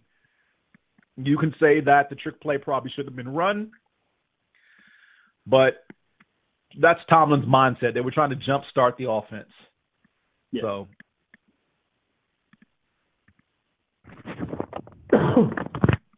I um yeah, I, I I look and I and I get it. Roethlisberger looks horrible. Nothing about him over these last several weeks of the season, in which they've only won what two of the last seven games and you're still trying to figure out how they won two of those last seven games. I mean, after the tie with the Lions, they lose to the Chargers, lose to the Bengals. Sorry, they get destroyed by the Bengals 41-10. They get a one-point win over the Ravens, a game they probably should have lost because the Ravens decided to go for two at the end instead of kicking the extra point. They were at home, by the way. Um, the Vikings they lose to on a Thursday night game that got ugly early, but somehow they climb back into it. Uh, they somehow beat the Titans after that, and then they get blasted by the Chiefs this past week. So, yeah, judging by that, I think they're due for a win. The last four games, they've alternated wins and losses. They probably win this one. So, but yeah, definitely. Again, the loser of this game is out of all AFC playoff contention. I should note that the Steelers are currently seven, seven, and one, and Cleveland is seven and eight. So take from that what you will. The injury report here has uh, Pat Freiermuth for the Steelers, Chris Wormley, Buddy Johnson, um, currently uh, listed as questionable. Freiermuth is in a concussion protocol. Anthony McFarland, Isaiah Buggs, Devin Bush are still on the COVID list. For the Cleveland Browns, Kareem Hunt is questionable with an ankle injury. John Johnson is listed as questionable. Uh, Troy Hill, Ronnie Harrison are amongst the players on the COVID list, along with Elijah Lee, Alex Taylor, Jordan Elliott, their kicker, Chase McLaughlin, the center. Oh, wow. J.C. Tretter as well. So they they've got some key pieces on the, both offense and defense uh, on the COVID list. If these guys clear protocol, they will avail- be available for Monday night game. This is the final Monday night game of the season, so we should find out a lot of things come the end of this week. Uh, clinching scenarios, knockout scenarios, teams basically rooting on pigs to fly, like MJ's Falcons to make the playoffs. Ha ha ha ha ha ha ha. I mean, five percent chance. I, I get it. You're saying there's it's a chance. zero. It's not zero. what were what, what were you saying earlier uh, earlier tonight about your math degree? Five percent is mathematically possible. What I said exactly was, while I have a math degree, I don't, I, I, I don't acknowledge percentages of making the playoffs with what actually happens on the field, because it's the same thing as saying on paper this team should win. So no, I I I I, I don't subscribe to percentages of making the playoffs. I'm just saying five percent is better than zero. Anything you want to add to that five percent before we get out of here? Nah, nah, we're good. Well, for MJ and his five percent hope, I'm James, your Eagles fan. Uh, saying please be careful and take care of yourselves in the best way you see fit in this cold flu and COVID era that we currently live in. Uh, this is the last show of 2021, so happy New Year. The next time we talk to you, we'll be talking about Week 18. Yes, 18 and possible playoff scenarios and matchups that we are looking forward to, and maybe even what some of these teams that are dumpster fires at the top of the draft order are looking to do. So, with that, I will say so long, Happy New Year, and God bless. Trying to do the challenge of finding the mysterious pod. Is there somebody else here now? Oh, Jesus. Uh. Nice, dude. Let's go. Get out of my face. I'm running out of breath and also out of energy. I'm going to see you later. Bye.